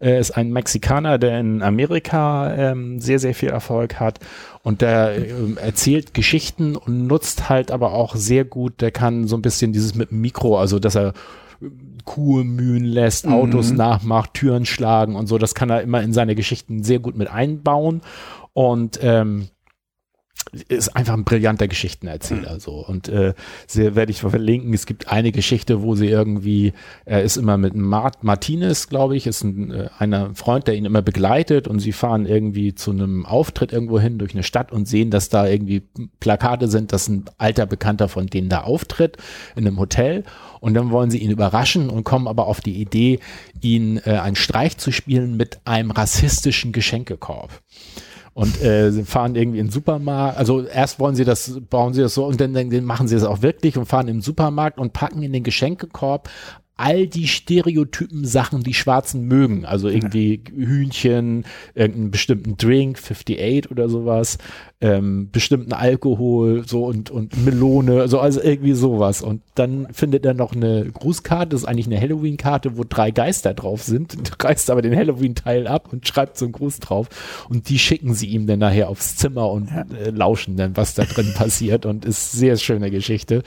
Ähm, und es gibt auf äh, YouTube auch ein, ähm, ein, eine Szene, die sie aufgenommen haben, wo er nach, die Geschichte hat er schon häufiger erzählt in seinem Programm und dann holt er aber da den Comedian mit dazu, der dann seine, die andere Seite der Geschichte ja. erzählt, wie er das erlebt hat. Sehr, sehr schön. Gefällt mir. Ja, und alles andere würde ich sagen, für später. Ah, nee, einen habe ich noch äh, als Deutschen, habe ich ja vorhin schon erwähnt. Moritz Neumeier gefällt ja. mir im Moment als aktueller sehr, sehr äh, gut und würde da sehr das Programm aus 2018 Hurra empfehlen. Das ist, äh, er hat einen YouTube-Kanal und einige Programme sind komplett auf YouTube von ihm verfügbar. Unter anderem das. Und ähm, gefällt mir wirklich gut. Ja, dann verlinke ich noch diesen Radiobeitrag. Äh, da fand ich äh, noch interessant aus diesem ähm, Workshop zum Thema Comedy. Da hat derjenige, der diesen Beitrag gemacht hat, mit einer Neurologin gesprochen. Und die sagt, das fand ich gut, man braucht erstaunlich viele Teile des Gehirns, selbst für ganz blöde, einfache Witze. Es gibt nicht das eine Humorzentrum, Das hatten wir am Anfang gedacht. Ende der 90er Jahre war man auf der Suche nach Zentren für alles Mögliche. Dass im Gehirn so viele Gebiete aktiviert sind, ist für mich auch ein Zeichen dafür, dass es tatsächlich eine sehr komplexe Fähigkeit ist. Und diese Neurologin ist auch psychologisch ausgebildet und sagt später nochmal ähm, in Bezug auf Humor und Therapie, ein Prozess, der in der Therapie Rupture and Repair genannt wird. Es muss zum zu einem gewissen Riss im Verhältnis Therapeutin und Patientin kommen, der dann aber wieder repariert wird. Wenn das funktioniert, dann bewegt sich was. Und da kann man auch mal was Witziges probieren, um das zu erreichen. Ob das damit geht, das ist so ja. aus ihrer Therapieerfahrung. Fand ich irgendwie nochmal ganz interessanten Aspekt dazu. Ja gut, und dann können wir, wir verlassen das Thema ja nicht ganz, Nein. übergehen zu unseren kleinen drei. Und da haben wir uns passend zum Comedy Special überlegt, Serien, in denen Comedians eine, also äh, wirkliche Stand-up-Comedians auch eine tragende Rolle spielen. Ja. Äh, willst du anfangen? Ich habe nämlich nur zwei echte gefunden. Du hast nur zwei. So. Ja, ähm, es ist das Problem, dass wieder Dinge kommen, über die wir schon fünfmal geredet haben. Aber ja. trotzdem. Ja, äh, Platz drei, machen wir es kurz, ist bei mir Bill Cosby Show. Ja. Weil einfach, wir haben schon drüber gesprochen, was ja. der Mann getan hat. Ja. Und ich glaube auch nicht, dass ich äh, die Serie nochmal gucken kann, ohne das im Hinterkopf zu haben. Das wird nicht funktionieren. Ist vielleicht auch gut so. Ähm, denn wie gesagt, Trennung äh, Künstler und Werk, da bin ich mir auch noch nicht ganz sicher, wie man damit umgehen soll. Ähm, aber diese Bill Cosby Show, die nach ihm benannt war. Im Nachhinein kann man vielleicht sagen, vielleicht hat er ein etwas zu großes Ego und da hat sich schon was angedeutet. Ich weiß nicht, aber da interpretiert man dann auch was rein. ähm, war aber, obwohl es die Bill Cosby Show hieß, eigentlich eine Show über eine äh, schwarze Familie, die Huxtables, er Arzt, seine Frau Anwältin, also sehr erfolgreich und war eine der ersten Shows, wo eine schwarze Familie die Hauptrolle spielte und nicht nur irgendwie nebenbei oder was weiß ich was und hat viel erreicht und viel gemacht für die schwarze Community. Ähm, ja, umso trauriger ist das andere. Genau, aber, aber es dass man das jetzt genannt, äh, bevor das aufkam, wurde er immer so als Pionier für ja. einmal schwarze Comedy und aber eben auch, weil es im Fernsehen das erste ja. Mal war, dass eine farbige Familie und vor allen Dingen auch nicht nur als, ne, sondern hm. als eine gut situierte farbige Familie. Äh, und nicht als Problemfamilie oder sonstiges. Und für mich war das in einer Zeit, wo ich ferngeguckt habe und klein war und beeindruckt war. Für das mich war Theo Huxtable ein Bruder Geiste und was weiß ich was. Es war witzig, es war herzerwärmend und ja, ja, aber ich habe auch damals herzlich ja. gelacht darüber. Es war Anfang der 90er, meine ich, Ende der 80er. 84 90er. bis 92. 84. Es also ja, gab gut. auch noch mehrere Shows, ja, die Cosby Show ja, hießen, aber, aber ich ver vergesse mal den damaligen Versatz. Damals war es ja so, wenn die in Amerika rauskamen, dauerte Stimmt. das mehrere Jahre, bis, bis das, das bei uns, uns ankam. Nicht, nicht, so wie jetzt, wo es teilweise ja zeitgleich veröffentlicht wird. Das okay. ist drei bei mir. Dann äh, nehme ich mein, also ich habe äh, die Bill Cosby Show als, wobei das mit dieser Problematik im Hintergrund mhm. als Honorable Menschen natürlich auch so ein bisschen schwierig ist. Aber also, Fühlt sich dann auch klebig an, das so zu nennen, ja. Wollte ich nochmal erwähnt haben. Ähm, ich habe als Platz zwei bei mir Pastewka mit Bastian Pastewka als deutsche Serie. Auch schön, dass du ja. eine deutsche Serie gefunden hast. Und ja, genau. Sehr witzig. Ne, spielt da auch so. sich so. Ich habe die selber nicht sonderlich viel geguckt, weil ich habe am Anfang mal reingeguckt und da war es nicht so meins so. Ähm, habe dann später mal irgendwie was mitbekommen, wo ich dann gedacht habe, auch vielleicht sollte ich es doch mal gucken, mhm. bin da aber bisher nie zu gekommen. Die schönste Geschichte fand ich, äh, die ich gehört habe, äh, wo ich noch nicht reingeguckt habe, ist aber, wo er, ich meine, das habe ich ja auch schon mal erzählt, wo wo er spielt ja Pastewka und er hat irgendwie mit einem Freund und es geht um Game of Thrones und äh, er tut so, als wenn er den komplett gesehen hat und sein Kumpel auch und sie wollen irgendwann miteinander reden und dann muss er bis dahin das auch wirklich komplett gesehen haben. Und weil er noch so weit hinten ist, guckt er irgendwie in 1,5-facher Geschwindigkeit dann Game of Thrones irgendwie so und passt sich im Alltag aber auch so an, dass er plötzlich alles nur noch in 1,5 Geschwindigkeit redet. Das, das, das, das stelle ich mir sehr schön, aber die will ich unbedingt nochmal sehen. Also, ja. Okay. Dann, äh, ja. Platz zwei. Ähm, Louis C.K. Ja. hatte mehrere Serien. Äh, einer davon hieß einfach nur Louis von 2010 bis 2015. War sau witzig und fand ich wahnsinnig interessant, weil sie ein bisschen das auch dekonstruiert hat, wie so eine Sitcom funktioniert. Denn es war so ein Mittelding zwischen, manchmal war es auch nur Sketche, manchmal waren es ganze Geschichten. Es hatte auch Handlungen über mehrere Folgen, aber andererseits war es auch so, dass er mal in einer Folge zwei Töchter hatte, dann hatte er plötzlich nur eine Tochter. Mal hatte eine Frau und mal nicht und es wurde nie erklärt, also es war nicht Thema und es war auch nicht der Witz, das, sondern man merkte, er was gerade fürs Drehbuch notwendig war und für, für das, was er Witziges erzählen wollte. Hatte ein bisschen was von Verfremdungseffekt Bertolt Brecht, da wurde deutlich gezeigt, das hier ist konstruiert und gemacht und gefilmt und nicht echt. Trotzdem werden wir unseren Spaß haben. ähm, fand ich sehr faszinierend. Deswegen bei mir Platz zwei. Ähm, ja, und ich bin gespannt, ob wir vielleicht dieselben auf Platz eins haben. Ja, ja da bin ich jetzt auch gespannt. Mein Platz eins ist eine Serie, über die wir auch schon eine Folge gemacht haben, nämlich äh, Community. Oh, nein, wir haben nicht Platz 1. Ja, das okay. ist ja schon mal schön. Okay, Community. Com Community ja, ja, ja. ist äh, Donald Glover, der farbige, der als Troy Barnes. Als Sänger, der ist auch. Ja, der, das ist ein Multitalent. Der ja. ist als Schauspieler, ist aber auch als Comedian unterwegs gewesen. Also ist nicht sozusagen, ich glaube, Schauspiel und äh, Musik ähm, ist so noch ein bisschen mehr im Vordergrund bei ihm, aber er ist auch als Comedian unterwegs gewesen oder auch teilweise immer noch. Und das fand ich, äh, fand ich mal schön, weil es eben halt schon eine tragende Rolle ist, ja. aber nicht nur um ihn herum gestrickt ja. ist, das Ganze. Und äh, ja, wenn du, wenn ihr ein bisschen mehr über Community, Folge 5 unseres Podcasts hat äh, als Hauptthema. Inzwischen haben wir einen Fundus, auf den wir zurückgreifen können. Community. Ähm, ich fand interessant noch so ein bisschen aus seiner Biografie, dass er 2005, da war glaube ich Anfang 20, hat er angefangen für die Fernsehshow The Daily Show zu schreiben mhm. und war von 2006 bis 2009 im Autorenteam von oh. 30 Rock, einer Sitcom, die. Wo du das erzählst, das nur so ganz kurz zurückgegriffen, wir haben ja über Saturday Night Live, wie wichtig es ist, John Mulaney war ganz lange Autor bei Saturday Night Live und ah. hat nicht selber vor der Kamera gestanden, ja. ist dann Übergang. Also irgendwie ja, das fand ich nämlich Schreiben auch das, und, und sowas. Das fand ich nämlich auch das ne? Faszinierende, dass da auch jemand ist, der erstmal über Schreiben ja. für andere. Ähm, Woody Allen auch, so viel ich weiß.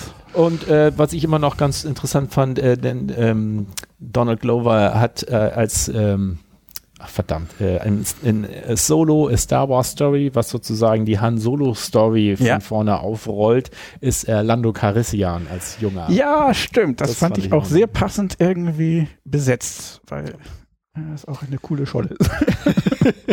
Und Lando Carissian muss eine coole Scholle sein. ich fand es auch schade, weil es scheint ja so zu sein, dass sie es nicht fortsetzen wollen äh, von Disney. Was ich, das war einer von ich den fand, neuen ja, Star Wars-Filmen, den ich gut fand, ich, ich, weil da auch irgendwie ein bisschen simpler und ein bisschen wie klassisches Star Wars Action und, und ein bisschen ja. Comedy-Sprüche dabei. Sie hatten und aber fertig. eigentlich auch schon so mehrere Handlungsstränge so aufgebaut, ja. dass es ja super weitergehen hätte können. Aber ich hatte das Gefühl, geplant. sie haben sich dann nur ein bisschen selbst ins Bein geschossen, dass sie so schnell halt, äh, sie hatten irgendwie zu Weihnachten das eine und dann war der schon zu Ostern auch zu einer etwas unglücklichen Zeit rausgekommen. Mhm. Ähm, da habe ich auch gedacht, schade eigentlich. Naja, vielleicht, man kann ja noch hoffen. Vielleicht besinnen sie ja noch eines Besseren. Aber bis die sich besinnen, kannst du uns ja dann mitteilen, was ist dein Platz eins? Seinfeld. Okay, den habe ich, hab ich, als Honorable Mention. Ja. ähm, ich fand es auch interessant, das ist ja eigentlich auch eine, eine, eine Sitcom äh, durchgehend und das Einzige, naja gut, es wird immer gesagt, dass er äh, ein, ein, ein Stand-up-Comedian ist und manchmal verreist er deswegen oder sowas, aber eigentlich spielt es in der Serie kaum eine Rolle in den Folgen. Nur vor und nach den Folgen kam immer irgendwie so zwei Minuten irgendwas aus seinem Programm, wo er dann tatsächlich als Stand-up-Comedian da stand und was erzählte, was ich faszinierend fand, weil ich glaube, das ist eine Andeutung von Louis C.K., weil bei Louis gibt's immer im Vorspann sieht man ihn, wie er zur Arbeit geht und zwar in einem Comedy-Club, sich schnell noch eine Pizza reinschiebt, um dann auf die Bühne zu gehen da im Comedy-Club. Und in den Folgen selber spielt das meist auch keine große Rolle, dass er ein Stand-up-Comedian ist. Aber in beiden Fällen dieses typische mit ist die Verschwimmung von realer Person und Kunstperson. Mhm. Bei Louis C.K. habe ich ja erwähnt, die Serie selber zeigt eigentlich immer schon, das ist konstruiert und gemacht. Trotzdem dieser Vorspann, so wie er zum hm. Comedy Club geht und arbeitet. Ähm, ja, Seinfeld ist äh, so bekannt, berühmt mit seiner Serie geworden und als Stand-up-Comedian, dass er mit Comedians in Cars Getting Coffee jeden berühmten Stand-up-Comedian vor die Kamera gekriegt hat, um ihn zu interviewen. Der ist eine die- Größe einfach, da geht man hin, wenn man eingeladen Ja, wird. ich glaube, die Serie war auch extrem erfolgreich und auch relativ lange gelaufen. Ne? Seinfeld, ja, das war die erfolgreichste Sitcom bis dahin. Ich weiß nicht, das ändert sich dann immer schnell, immer bei erfolgreichen Filmen und Sitcoms ist man so nie. Es gibt immer mehr Menschen. Früher waren dann irgendwie eine Million Zuschauer weltweit, ganz viel und jetzt sind's Peanuts. Also steigt sich das von alleine, aber zu dem Zeitpunkt war Seinfeld die erfolgreichste Sitcom aller Zeiten mit den teuersten Darstellern, die dann immer Millionen gekriegt haben pro Staffel, was dann auch immer spannend war. Ja, mittlerweile sind es ja Millionen pro Folge, das äh, bei Ja. den erfolgreichen Serien. Ja. Ja, ich habe hier noch als äh, ebenfalls Honorable Mention, aber den habe ich schon gementioned, äh, Eddie Murphy in Beverly Hills Cup 1 bis 3, wobei das ja nicht ganz eine Serie, Serie ja. ist, deswegen dachte ich, ich bringe Aber das lass da ich durchgehen, weil es Eddie Murphy ist. genau. Ich fand, äh, Ich habe auch das Gefühl, wenn ich man sich das jetzt nochmal anguckt, ist es wahrscheinlich zu albern, aber äh, obwohl ich habe das goldene, auf der Suche nach dem goldenen Kind, kannst du dich daran erinnern? Ja, ja, ich konnte ich total- immer noch drüber lachen, ich als fand, ich, den, ich fand den immer grandios mit seinen Sprüchen, obwohl der, die Geschichte ja so ein bisschen wild ist, aber Ja. so dieses mit, äh, ne, ich weiß, dass da ein Boden ist und schmeißt da irgendwas runter und man, ist, man hört nie das- den Aufprall. So, da ist ein Boden, der ist Ist nur das- halt sehr, sehr tief. die ganzen Prüfungen, die er bestehen muss. Vor allem, wo er den Achanti-Dolch nehmen soll und diese Prüfung bestehen. Und er so, Nörgel, Nörgel, muss ich hier irgendwie die Treppe da runtergehen. Nur ein Mann, dessen Arsch mal, es kann diese Treppe runtergehen. Und hier ist dieser Arsch gegeben. jetzt muss ich diese scheiß Prüfung hier bestehen. Wo sie ihm auch diese Schriftrolle übergibt und er so, ja, ja kann man die vielleicht rauchen? Also sehr, sehr albern, aber schön. Aber ja. Beverly Hills Cop 1 fand ich auch, also den habe ich auch le ja, letztens aber vor ein paar Jahren nochmal wieder geguckt und fand den gar nicht so schlecht. Das Ich ist, äh, fand ihn auch so witzig in nur 48 Stunden. Ach ja. Knallt, obwohl das keine Komödie in dem, das war ja mehr Action, aber ja, ja, gut, die aber- Sprüche, die er brachte, waren eben die Sprüche, die er brachte. Ja gut, dann hast Gut. du noch irgendwie was gemenschent? Ähm, habe ich ja noch ein bisschen? Nein, ich hatte die drei mir tatsächlich rausgesucht. Dann Jetzt muss ich einmal gucken, dass ich hier die 1990er Serien finde. Du kannst dich da ja schon mal hinfinden. Ich kündige schon mal an. Wir gehen jetzt über in unsere historischen Serien und dieses Mal schauen wir auf das Jahr 1990 und äh, ich habe schon mal geguckt, in der Datenbank sind äh, als Start in 1990 105 Serien äh, äh, gemeldet und Ähm, äh, das äh, Nein, das ist nicht richtig. Bei welcher Seite hatten wir das immer noch? Das soll ich für dir mal dasselbe den, Jahr. Link schicken Oder so. Äh, Das kann. Oh, wir sind so modern, wir sind so hip. Mal, ich muss mal ganz kurz äh, den Link schicken. Äh, wo habe ich ihn dann? Da, zack. Äh, 1990. Äh, der Link ist äh, dahin und dann muss ich äh, nach unten. Das ist immer so ein bisschen friemelig, deswegen ich hatte mir das auch vorher eingerichtet, weil ich das schon weiß, dass das friemelig ist. So, und jetzt schicke ich das meinem Bruder einfach mal so rüber. Ah, So. toll, wie das alles reibungslos funktioniert. So, Ähm, während du dich da noch ein bisschen bemühst, fange ich einfach schon mal mit Nummer eins an, weil da kann ich schon äh, sagen, das ist äh, eine Serie gewesen, die Die besten Filme? Nein, ich will die Serien. Ah. Ja, red weiter. Ich brauche nur noch ein bisschen. du hast nicht, dass du das direkt von da auf dein iPad kriegst. Äh, Sonst weiß ich nicht. Kann gut sein, aber ich wüsste dir jetzt nicht per wie. Mail geschickt. Denn das Doch, aber ich äh, hab's. hast. Yep. Gut. Also, Uha. Twin Peaks ist Ja. auf eins hier. Äh, Allein die Musik. Ja, ja, das war schon damals ein absolut, also ich fand das total toll. Es war was komplett Neues in Mhm. der Art. Äh, Wird hier zwar als Mystery Thriller angekündigt, doch. aber ähm, dieses äh, ja sehr von von wem war das noch? Ähm, Ah, ja, Ähm, David Lynch. Genau, David Lynch, äh, sehr skurril teilweise. Die Figuren waren auch sehr, also es gab den, äh, den Agent Cooper, Mhm. der wurde von Kyle McLachlan oder Lachlan, ich weiß mal nicht, wie das ausgesprochen wird, gespielt. Äh, der, oh, da habe ich nachher noch einen Rückbezug. Der hat auch in dem äh, 80er Jahre Dune-Film den äh, die Hauptrolle gehabt. Ah. Aber äh, der spielte einen Agent Cooper, der immer sehr, sehr, also war alles immer so ein bisschen skurril. Der hat immer mhm. äh, Sprachen, also Nachrichten auf seinem Diktiergerät für seine Sekretärin aufgenommen und der wurde dann auch immer unter, unter anderem so mit hier tolle Bäume oder hier müsstest du auch unbedingt mal den Kuchen probieren. Der ja. ist sehr, sehr gut. Also, so, Kaffee trinken war auch immer wichtig. das war immer so ein bisschen. Hm.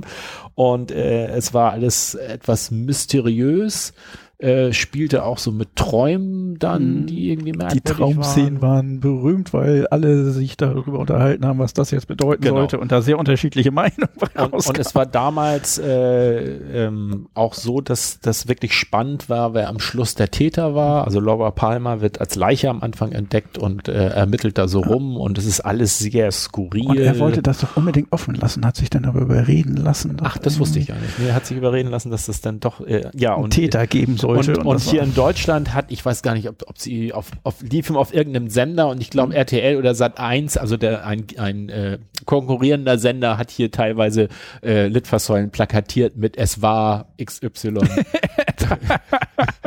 das, ist auch, das, ist ein bisschen, äh, weiß ich auch nicht, habe ich auch gedacht. Ich weiß, dass das, es gibt ja viele Analysen und auch auf YouTube gibt es da irgendwie Stunden Analysen zu Twin Peaks und ja. was das alles heißen sollte, aber interessant fand ich und auch nicht unrealistisch fand ich, dass ist aber in mehreren Analysen drin, dass eben die Serie viel Selbstbezug hat und auch darauf eingeht, dass es selber eine Serie ist. Mhm. Ähm, irgendwie in der Traumsequenz redet irgendjemand so rückwärts und vorwärts erzählt er, äh, wir sind die, die durch die Strahlen äh, zu euch kommen und dann mhm. meinten die und dadurch, dass sie das auch an vielen anderen Stellen belegen, glaube ich das sogar, das geht einfach darum, dass das eine Radiosendung ist, die über Funk äh, in die Wohnzimmer kommt mhm. und es hat keine große merkwürdige Überbedeutung, die manche so mystisch drauflegen. Mhm. Und David Lynch hat mehrmals immer betont, aber das macht er immer und es macht ja sehr merkwürdige Filme, dass er eigentlich immer sehr klar das zeigt, was er zeigen will und da keinen Mystizismus drin haben möchte. ah, Jetzt muss er aber nochmal üben. ich fand es aber auch faszinierend, dass der, der, der äh, Detektiv der FBI hat jedenfalls gesagt, ist denn sozusagen der, das, das Publikum äh, ist sozusagen in ihm personifiziert in der Serie und das hätte, und das fand ich jetzt allerdings nicht, so bin ich nicht hundertprozentig überzeugt, also, aber es wird dadurch gezeigt, dass er immer das weiß, was das Publikum weiß. Es gibt irgendeine mhm. Szene in der Serie, wo er irgendwo längs geht und plötzlich stehen bleibt, sich umdreht und irgendwo hingeht, wo ein Hinweis ist hinter irgendeinem Auto, was er gar nicht wissen kann, aber das Publikum wusste es. Und es ja. wurde dann gesagt, das ist ein Hinweis darauf, er ist, er ist das Publikum. Ah, okay. Er wusste das natürlich, weil das Publikum das weiß.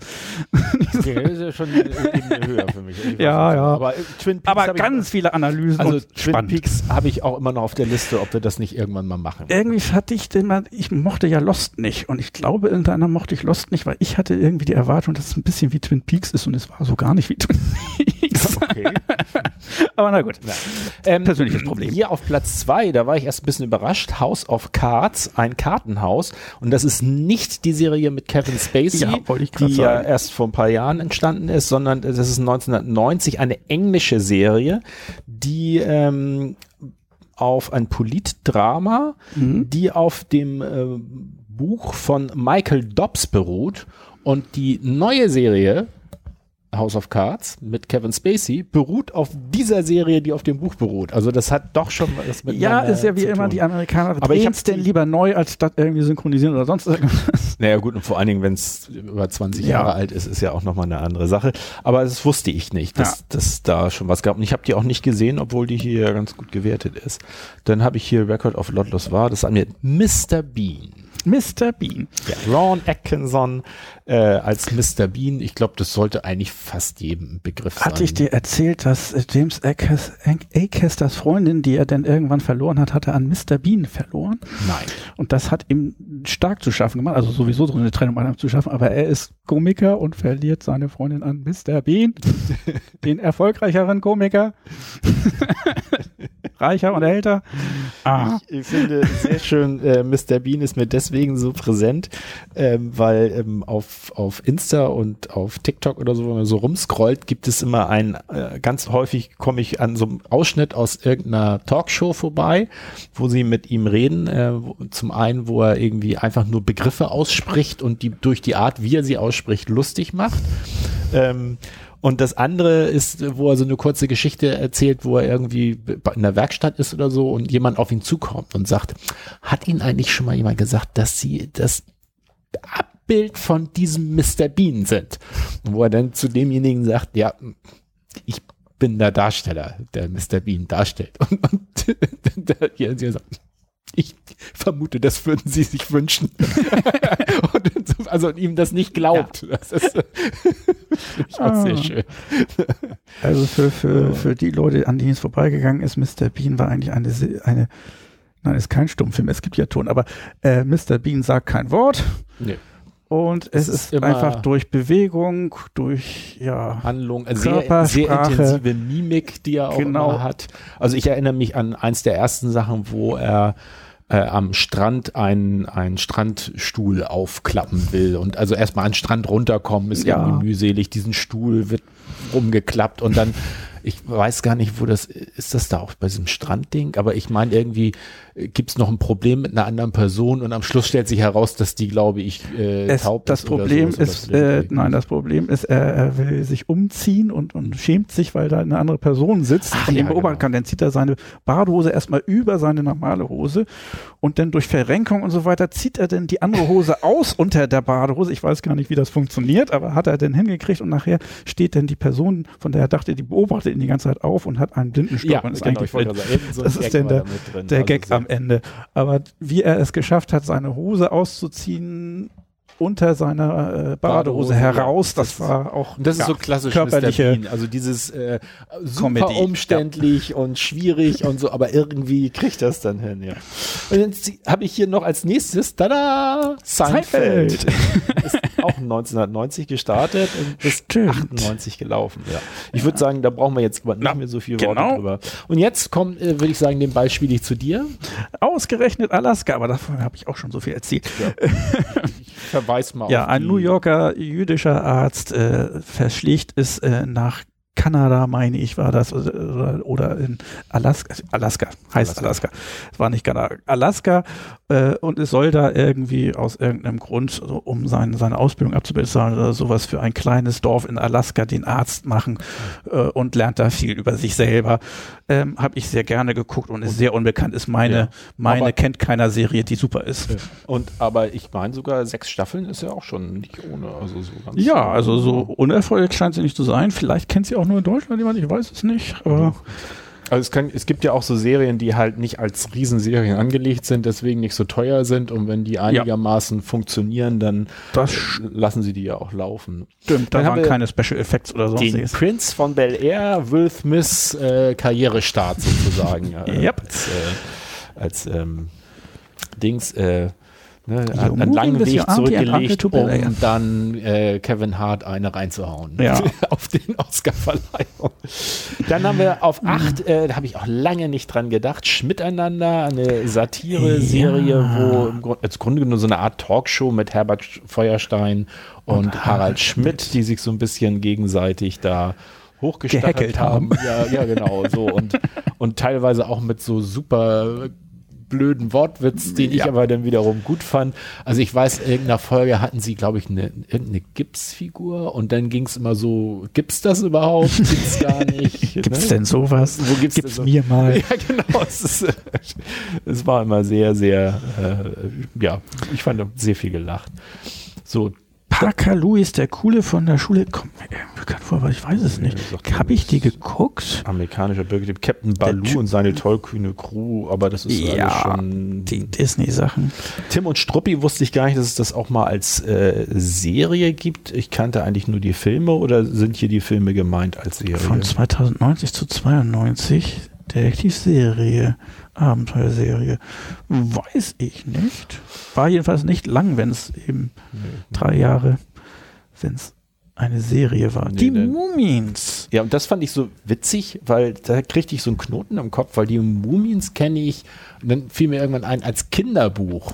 So. Genau, ja. Und ich hätte aber immer gedacht, dass ich die auch schon als Kind gesehen habe. Also so, weil die ja. Mumins in meinem Kopf so aussehen wie die Mumins aus der Serie. Aber die aber Bücher hatten Bilder, also die sahen dann auch alle so aus. ah, okay, das erklärt mir, weil ich dachte nämlich schon so, dass ich das irgendwie Ach, gemercht hatte. Nachträglich so. geguckten Bilder irgendwie in deine Kindheit ja, transportiert hast. Ja, ja, nee, ach gut, das erleichtert mich ein bisschen, weil ich mich dann so ein bisschen irritiert war, weil ich dachte so wie 90, weil 90 war ich 20, da habe ich die Mumins nicht nicht mehr geguckt. Ja. Ähm, ja. Dann kommt auf Platz 14 Law and Order, eine der super lang laufenden Serien. Das ist eine amerikanische Ah, Kriminalserie. ich wollte gerade sagen, da erinnere ich mich an den Ton am Anfang, aber das war L.A. Ja. Law, wo ich mich gerade an erinnere, oder? das macht immer Die- so Dong Dong. doch, dann, dann meine ich das doch. Okay. Davon gibt es aber ja eine ganze Menge Spin-offs. Also Ja. die Hauptserie war Law and Order, dann gab es Special Victims Unit, da ging es um Vergewaltigungsfälle, also um Sexualdelikte. Dann gab es Criminal Intent, habe ich gern gesehen. Das war so ein bisschen ähm, mit, mit dem Schauspieler, das war mehr so auf, naja, äh, äh, schlauer Ermittler, der da so im Zentrum stand. Und ähm, und Law and Order gab es, glaube ich, dann auch noch in anderen Städten oder Also sowas. was- Aber das war die, die Serie- zentrale Serie. Ausmachte das, das ist so die Zusammenarbeit von Polizei und Staatsanwalt. Also da sah man dann immer am Anfang irgendwie äh, wie, ähm, ich weiß nicht, sah man den Mord sogar? Nee, ich glaube nicht, da nicht. Sondern dann sah man immer die Ermittlung von der Polizei und immer in Korrespondenz mit der Staatsanwaltschaft und dann nachher auch, wie das dann vor Gericht äh, vorging. So. Und in der Regel haben sie den Fall auch immer gelöst. Und das Ganze ist, äh, hat 20, Sta- also 20 Jahre lief das äh, bis äh, 2010. Da wurde sie eingestellt, aber ähm, ich glaube sogar noch die Special. Also ich glaube, irgendwas läuft immer noch von denen. Äh, Irgendein Spin-off läuft. Ja, ja, das waren sehr erfolgreich. Nadja, Irgendwas Japanisches. so- Ja, nein, Robin Hood als Einmal The Zeichentrickserie. Flash als irgend so Aus Deutschland die Piefke-Saga. Was ist das denn? Dramakomödie. Keine Ahnung. Sagt mir nichts. Also mir sagt nur wieder äh, auf Platz 22 Beverly Hills 90210, eine amerikanische Highschool-College-Serie ähm, mit äh, irgendwie ganz vielen Stars und die haben eigentlich so äh, Teen, Ende, zwa- Ende Teenager, Anfang 20er haben das damals relativ viele geguckt. Ja, hier. habe ich mit meinem Kumpel Christoph regelmäßig geguckt. Da haben wir uns getroffen und Beverly Hills 1, 2, 3 geguckt, weil wir es genannt haben, weil das ist 90210. sehen, konnte ich mir immer nicht merken und ist zu lang. Ja, das war, ich weiß nicht, war irgendwie so eine lustige Serie. Ich würde jetzt gerne mal wieder reingucken, einfach nur um mal wahrzunehmen, diesen Effekt. Ne? Ne? Würde mich das noch irgendwie Also was- kriegen oder würde Was ich schon damals sagen, immer sau witzig war und wir haben es nur darüber lustig gemacht haben, war, dass die alle nicht aussahen, als wären sie Highschool-Schüler, sondern alle irgendwie Mitte 30 aussahen, weil sie eben Schauspieler waren, Ja. die junge Leute spielen sollten. Und das wurde noch extremer, weil irgendwie in der letzten Staffel kam dann noch eine dazu, die sah ja aus wie 40 und sie sollte die jüngste von denen sein. Also das war immer sehr. ja, das war eigentlich ein, eines der Hauptgesprächsthemen, auch wenn wir den, den Quatsch angeguckt haben. Haben wir nicht ernst genommen, haben wir aber intensiv regelmäßig geguckt. ich glaube, jetzt sind wir aber auch. Ach so, das Einzige, was ich noch erwähnen will, da kommen jetzt noch zig Serien, die ich alle nicht äh, kenne. Das Einzige ist, äh, worüber ich noch gestolpert bin, ist Ferris Bueller. Das ist also eine Serie zu Ferris gab nach eine Blau Serie? gab, aber äh, ist mir sonst kein, also habe ich nie mitgekriegt. Auf Platz 30 übrigens Pension Corona, eine Familienkomödie von 1990. Seltsam. kann man jetzt eine super Verschwörungstheorie draus. Die wussten das vorher. Da ist Ferris Bueller, ja. Ja. Tatsächlich. Kannst ja nochmal gucken, aber ich habe da nichts mehr, Peter Pan, nichts ja. mehr Sinnvolles gefunden. Nö. Nein, dann sind wir da durch. Das heißt, du darfst jetzt entscheiden. Nee, wir haben doch noch ein bisschen Quasselecke. Ach, du hast noch was? Ich habe noch was für die Quasselecke. Hast du Hast was noch für was? die Quasselecke? Ich habe nichts für die Quasselecke und zwar aus dem Grund, weil ich langsam hungrig werde. Ja, dann habe ich ja viel Zeit für meins. naja, so viel, Nein, so viel habe ich eigentlich nicht. Äh, Ich habe äh, zum einen angefangen mal äh, die ersten Folgen Moon Knight, also Mondritter. Äh, Moon Knight Moon ist Knight, aus okay. dem Marvel-Universum ein äh, Superheld, ähm, der auf Disney Plus, glaube ich, exklusiv läuft. Ich weiß nicht, ob es den woanders auch gibt. Disney Plus, du hast Disney Plus. Ah, Nicht direkt, aber. äh, und äh, da habe ich so reingeguckt, ist erstmal so ganz interessant. Es ist so ein bisschen, ich habe irgendwo dann mal gelesen und gedacht, ja, passt ganz gut. Das soll so ein bisschen in ja, also äh, Verschmelzung mit, in, also Indiana Jones. Äh, Feeling soll dabei aufkommen. Ja.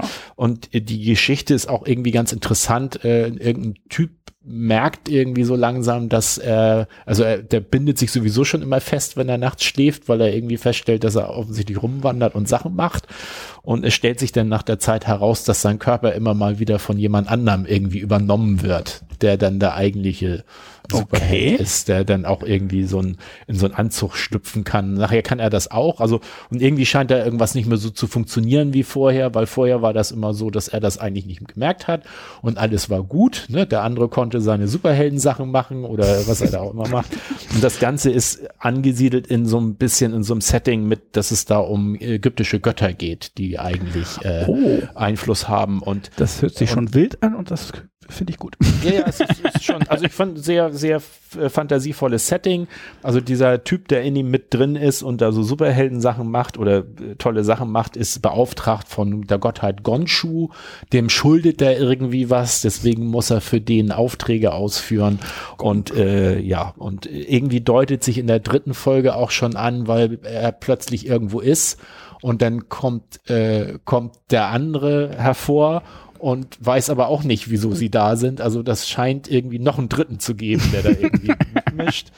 Und Machen ja. wir es noch komplizierter. Ja, also, aber so, es es ist jetzt auch wieder, es ist eine interessante Geschichte und so, aber es hat mich jetzt auch noch nicht so richtig gekriegt, so nach drei Folgen. Ist sehr aufwendig produziert, toll anzugucken, so, aber so äh, interessantes Setting, aber noch finde ich so ein bisschen so, also, ich finde es ja eigentlich gut, wenn sie sich Zeit lassen, Sachen Ja. aufzubereiten, aber es ist noch so ein bisschen so, wo ich so denke, so, mach Jetzt irgendwie- müssten sie langsam schon drin sein. ja, irgendwie ist es so ein bisschen, also so der letzte Kick, um es richtig gut zu finden. Also nicht so zu sagen, oh, kann man mitgucken, fehlt mir noch. Was dann aber witzig war, weil der Hauptdarsteller, der also sozusagen diese zwei oder drei Personen in eins spielt, ist Oscar Isaac. Und der sagte mir erstmal nicht so viel. Und dann habe ich äh, Ostern nochmal äh, Dune mir angeguckt. Den, Den- aktuellen. Den, ja, genau, den, den Okay. wir im Kino geguckt Mhm. haben, haben wir schon äh, in, ach, weiß ich, muss ich mal, vor, vor ein paar Folgen, vor drei, vier Folgen, ich muss noch mal gucken, haben wir auch über Dune mal gesprochen, weil wir uns den zusammen im Kino angeguckt haben. Den habe ich mir noch mal angeguckt. Und der Herzog Leto Atreides, also Ja. der Vater von Der dem Vater, ja. Wird von Oscar Isaac Ah. dargestellt. Und das war dann gestern, als ich das dann, ich hatte vorher das andere gesehen und dann auf einmal war das so, hä, irgendwie, irgendwie krieg ich, also ich weiß nicht, ob du das kennst, so ähnlich wie wenn ein Synchronsprecher eine Stimme hat, die eigentlich woanders zugehört, Ja. dass ich so auf einmal so, irgendwie fühlt sich das komisch an gerade und dann, ach, das ist er. Aber er hat da einen Vollbart, das geht noch. Ich versuche Ja. jetzt die ganze Zeit mit der Netflix-App meine, was ich in letzter Zeit gesehen habe, Liste aufzurufen, damit ich auch irgendwie sagen kann, was ich geguckt habe. Aber das geht nur anscheinend bei der Browser-Version von Netflix. Ich finde hier jedenfalls nicht das Richtige. okay. Denn ich habe auch, ähm, ich habe, äh, aber ich weiß die Namen jetzt eben nicht, ähm, japanische äh. Anime-Sachen geguckt und wollte da eigentlich irgendwie was erwähnen, aber waren aber auch sehr unterschiedliche Sachen und äh, wie jemand anders mal irgendwie erzählte, wenn man so Anime sowohl als äh, die Bücher, die Mangas als auch die Serien äh, sagt, äh, dass man die guckt, das ist ein bisschen wie ich lese Bücher oder ich höre Musik, weil die gibt's ja auch sehr unterschiedlich. Und das eine, was ich geguckt habe, war sehr kindlich von einem kleinen Jungen, der alleine wohnt und äh, die Nachbarn kümmern sich dann ein bisschen und finden so nach und nach aus, warum er alleine wohnt, was Probleme mit dem Vater gibt. Und das ist alles sehr tragisch und schön und menschelt so ein bisschen und ich mag's. und das andere war wieder ganz wild und albern mit irgendwelchen Außerirdischen, was weiß ich was. Ähm, war aber nichts dabei, wo ich sagen würde, muss man gucken. Also so gesehen ist es jetzt nicht wichtig, dass ich es nicht finde.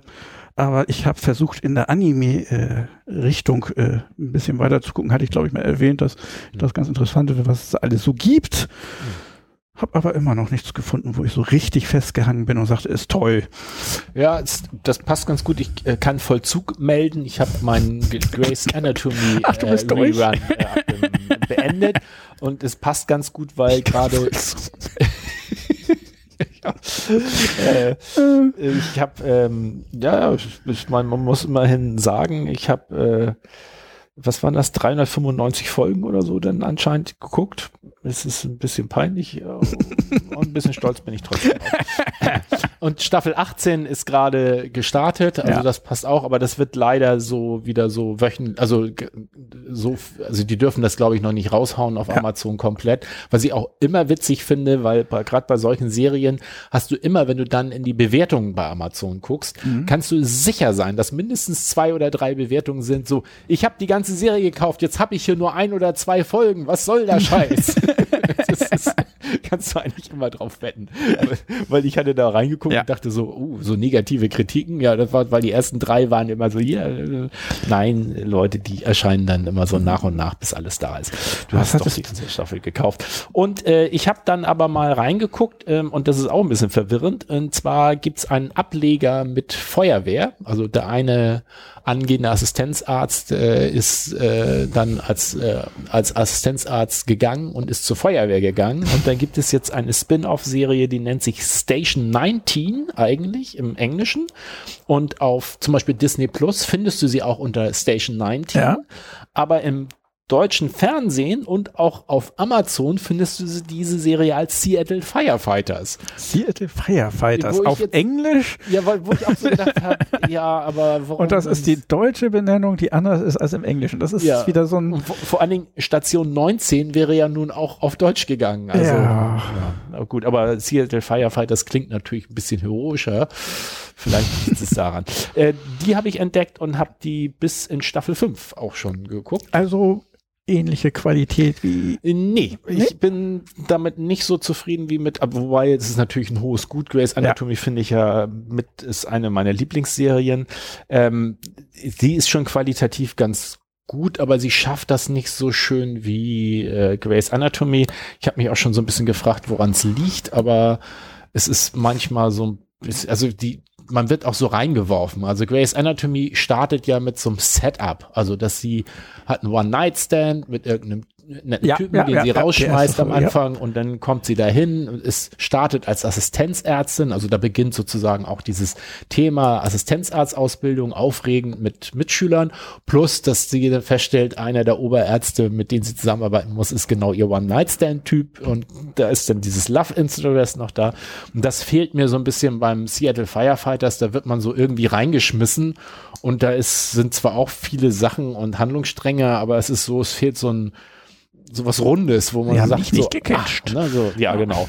Und ich habe es dann weitergeguckt. Was ich sehr faszinierend finde, ist, die arbeiten sehr stark mit ne, Cross, also Crossovers. Also die Serien sind gut aufeinander abgestimmt. Ah, okay. Ähm, mir ist das schon in der letzten Staffel Grey's Anatomy aufgefallen, dass das teilweise schon ein bisschen verwirrend ist, wenn du nur die guckst, weil da plötzlich Sachen sind, so, dann ist, sind die getrennt oder er beschwert sich, dass sie einfach bei ihm eingezogen ist, ohne ihm das zu sagen oder so. Und du denkst so, wie, hä? Ach, weil normalerweise werden solche Sachen auch ausgeführt. Und dann kriegst du irgendwann mit, ja, das wird in einer anderen Serie ja. gezeigt und erklärt. Oder die haben da plötzlich so einen super, sozusagen rollenden OP, ne, so ein super Fahrzeug und das taucht auch auf einmal auf und der eine fährt mit und du denkst so, hä, wo kommt das denn jetzt her? Und das gehört halt halb der Feuerwehr, halb denen und äh, die Geschichte Ja. wird aber auch dann eben in der Feuerwehrserie erzählt. Und äh, das habe ich bisher noch nicht wahrgenommen, dass Serien so also dass das schon so, so Spin-offs gibt, wo das auch mal so Crossover-Folgen gibt, wo sozusagen Wo eine Figur mal zu Gast ist, Ist meistens genau- um den Spin-off ein bisschen zu pushen, aber Oder es gibt ja manchmal so, die sind auch ein bisschen krass, dass wirklich sozusagen eine Folge findet in der einen Serie statt und die zweite Folge in der anderen. Also wenn Ja. du dann wirklich den kompletten Plot willst, musst du einmal so gucken, aber das ist so das Höchste. Aber dieses, dass das so ständig so ein bisschen fisselig ist, dass du so manchmal so denkst, hä, wie kommt das jetzt jetzt? Das ist ja gar nicht erklärt oder wo kommt das her? Ähm, das ist da schon recht eng. Das finde ich irgendwie auch faszinierend, aber ja, ob ich das so super finde, weiß ich jetzt noch nicht. ich würde dann doch eher das Empfinden haben, die wollen einen unbedingt dazu bringen, dass man eben beides gucken muss. Ja. Und naja, aber, aber ist auch unterhaltsam, kann man gut gucken. Wenn man jetzt gerade kein Grey's Anatomy mehr hat, dann äh, geht das auch. Ja, und als letztes will ich nur kurz erwähnen, aber da muss ich demnächst, ich habe mal New Amsterdam auch irgendeine Krankenhausserie, aber da habe ich nur eine Folge geguckt. Weiß ich noch nicht. Das Ja. war meine Quasselecke. Hast du da noch was? Ich habe nur mal kurz geguckt, weil manchmal ist, kann ich ja an den Empfehlungen von Netflix sehen, was ich in letzter Zeit geguckt habe. Da kriege ich lauter Comedy-Specials gegeben. Philipp Weng und Russell Howard und was weiß ich was. Äh, nee, ich glaube nicht. Gut, dann, ähm, Dran bist du jetzt doch dran. Dann bin ich jetzt dran mit, äh, mit dir abstimmen, was wir nächstes Mal machen. Also die, die Jahreszahl ist nächstes Mal 1991, das ist ja noch das Einfachste. Und dann, ähm, ja, dann bin ich so ein bisschen, wollen wir wieder, ich glaube eher klassisch, verdammt, wo bin ich denn jetzt hier? da. Du willst ganz Äh, klassisch mal wieder eine Serie anstatt irgendwelcher Ja, ich, also jedenfalls, Überthemen. Ha- Oder hast du einen tollen Vorschlag, wo du sagen würdest? ja, Ähm, hatte ich. Das ist ein bisschen wie damals, als man in die Videothek gegangen ist. Man hatte ständig die Idee, dass man irgendwie diesen Film unbedingt gucken muss und jenen. Und dann steht man in der Videothek und sagt, äh, weiß nicht. Wenn man es nicht aufgeschrieben hat. Also, ich hätte so im Angebot, äh, was man, wo ich so denke, das sollten wir noch mal machen. Ähm, The Wire kommt immer mal wieder. Stimmt. Es wäre für dich ein bisschen, also ist ein bisschen mühselig. Ich fand so die ersten zwei, drei Folgen waren so, also man kann schlecht in The Wire, weil es sehr übergreifend ist, kannst du schlecht sagen, hier guck mal Folge 7, 12 und 13. Das klappt nicht. Aber Okay. der Einstieg in die Serie ist ein bisschen dröge, so. Also da musst du, glaube ich, mehr als drei Folgen Ich möchte erwähnen, dass bei James Ancasters äh, Comedy-Special-Programm er äh, auch irgendwann erzählt, dass er einen Podcast macht. Und zwar als Undercover-Agent ist er ja immer verkabelt. Und dann hat er einfach immer die Gespräche mit seinen Leuten, die eigentlich überwachen wollen, als Podcast äh, veröffentlicht. Und den nannte er The Wire. Ah. ähm, dann, was habe ich hier noch? Haus hatte ich mal so als Idee. Stimmt, das kommt auch immer wieder. Sind auch beides, müssen beide irgendwann mal drankommen, Serien. So Magnum. Magnum- Hatten wir Magnum, nee, über Magnum haben wir geredet. Westworld wäre noch eine Idee. Das, Das ist ja neue Westworld mit den alten Filmen. genau. Das ist so ein bisschen. Das ist sehr Meta so. Also da ist äh, Ja. ähm, ja da.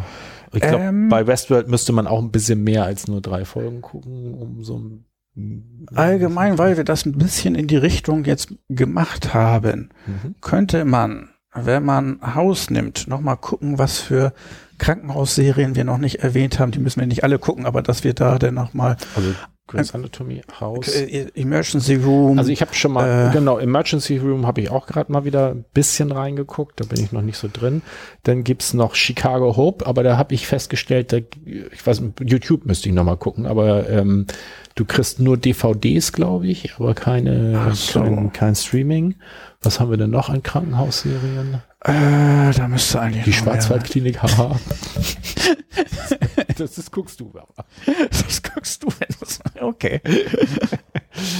Also du meinst, wir sollten Ich dachte, du gehst mir in Richtung kleines Fernsehballett. Man muss auch den Schrott mal gucken. Nee. Nee. Nein. Nein. Ähm, ja.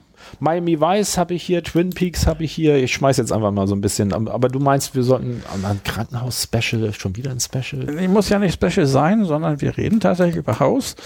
Aber wir müssen ja nicht noch Emergency Room als Sonderfolge machen oder sowas. Ja. Damit das denn trotzdem aber irgendwie abgedeckt ist, was trotzdem eine wichtige Serie ist, kann man es mal erwähnen. Achso.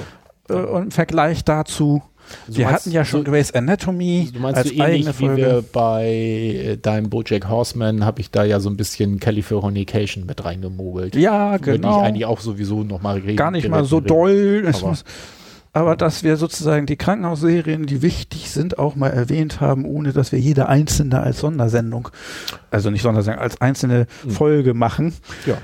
Dann kann man das da ein bisschen drin mit Also, abpacken. wir machen Haus mit, äh, mit äh, äh, Hau- Haus mit Krankenhaus. Haus- oder Arzt. äh, Serien, die wir vielleicht noch erwähnen wollen, ohne dass wir denen eine eigene Folge geben möchten. Haus plus Arzt. Haus Ah. plus Arzt oder Krankenhaus. Wenn denn Krankenhaus und Arzt das Thema ist, was kann man denn als Top 3 nehmen? Ähm, ich hatte hier, äh, also d- da können wir gerne noch mal in Ruhe drüber nachdenken. Ich hatte hier schon so ein bisschen Metafragen. Metafragen. Ja, und zwar Uh, Metafragen. In welchen- Welche drei Metafragen welchen- würdest du am liebsten beantworten? in welchem Bezug stehen, also gar nicht mal so nach äh, Top 3, sondern in welchem Bezug stehen TV-Serien zur Realität? Welche TV-Serien denn?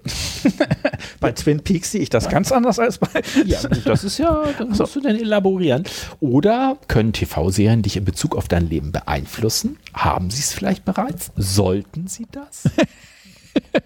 Dürfen die das? Wer denkt denn an die Kinder? Ja. Ähm, Und, oder ein bisschen simpler, aus welchem Grund schaust du überhaupt Serien? Das war so ein bisschen, äh, nehmen wir das Letztere erstmal, um es so rein zu easen. Aber ich glaube, die Richtung in die Metaebene zu gehen, finde ich nicht schlecht. für also Zukünftige kein, Top 3. keine Arztfrage, sondern äh, Ja. äh, warum, aus welchem Grund schaust du? Oder Ma ich habe hier du Schrägstrich Mann, also ich dachte, man könnte ja auch drüber überlegen, ob es äh, Na, wenn man über das äh, sich selber nachdenkt, kommt man denn ja auch meist dazu, Mhm. was Gründe denn sind, die auch wahrscheinlich für andere gelten oder die dich davon unterscheiden, weswegen du andere Serien guckst. Gut, also dann haben wir es ja, ne? du? Also Hauptthema ist Haus plus äh, Sollen wir die Top 3 Rubrik denn mal umbenennen, weil wir gehen doch, naja gut, diesmal nicht, aber sonst, wir hatten auch schon häufiger so Fragen eher, Ja, worüber wir die- geredet haben, anstatt Top 3s da drin zu haben. große Frage. Die Frage. Die Frage. Die Frage. Wir haben die Serie, die Frage, Frage. und das Jahr. Sehr gut. die Frage. Ich finde es auch gut mit die Frage, die Serie und das Jahr. ja. gut, ja, dann äh, also Haus äh, und generell nochmal so ein Blick auf allgemein Arzt- und Krankenhausserien. Die Ja. Frage, aus welchem Grund schaust du oder auch allgemein schauen Leute überhaupt Serien? Und äh, das Jahr 1991. Dann haben wir es ja schon, ne? Wow. Wir sind fertig. Yay. Ja, Essen. genau. Und ihr äh, kriegt dafür den Ja, Abspann. danke, dass ihr zugeschaut und zugehört habt. Genau. Wir sind im Moment so einmal alle vier bis sechs Wochen äh, schaffen wir im Moment, habe ich so Ja? den Eindruck. Ja, grob. Ich habe jetzt leider die, die letzte Folge. Ich bin ich, manchmal auch nicht war, ich war mit der letzten Folge so gut, ich hatte die fast fertig. Und dann bin ich irgendwie umhin gekommen und habe dann erst jetzt Freitag die veröffentlicht, weil mir so die Oh, letzten drei Sachen okay. noch fehlten. Ähm, da habe ich mich ein bisschen selber ein bisschen geärgert, weil ich gedacht hatte, hättest du jetzt noch die letzten drei Schritte gemacht, dann Aber das war auch das, was wir letztes Mal mal gemacht haben. Also wir haben jetzt nicht irgendeinen Verzug mit, du veröffentlichst jetzt demnächst erst die vorletzte Nee, Sache, die wir aufgenommen haben. Wir sind eigentlich gerade vor, es ist Genau. bloß ein bisschen auseinandergezogen. oder? Genau, Okay. ich, hätte, ich hätte die andere jetzt gerne schon zwei, drei Wochen vorher. Also dann wäre das auch so ein groben Monatsrhythmus. Jetzt haben Ja. wir, glaube ich, sechs bis acht Wochen gehabt zwischen der letzten, vorletzten und letzten. okay. Aber egal, das merkt ihr ja gar nicht, wie alt wir einfach. das alles merkt klar. ihr nicht. Das merkt ihr nicht, alles vergessen wieder. Blitzdings, Blitzdings. Gut. Ciao, Bis zum nächsten Mal. No, no, no, no, no. Verdrückt. Na, na, na, na. Nein, nein, nein, nein.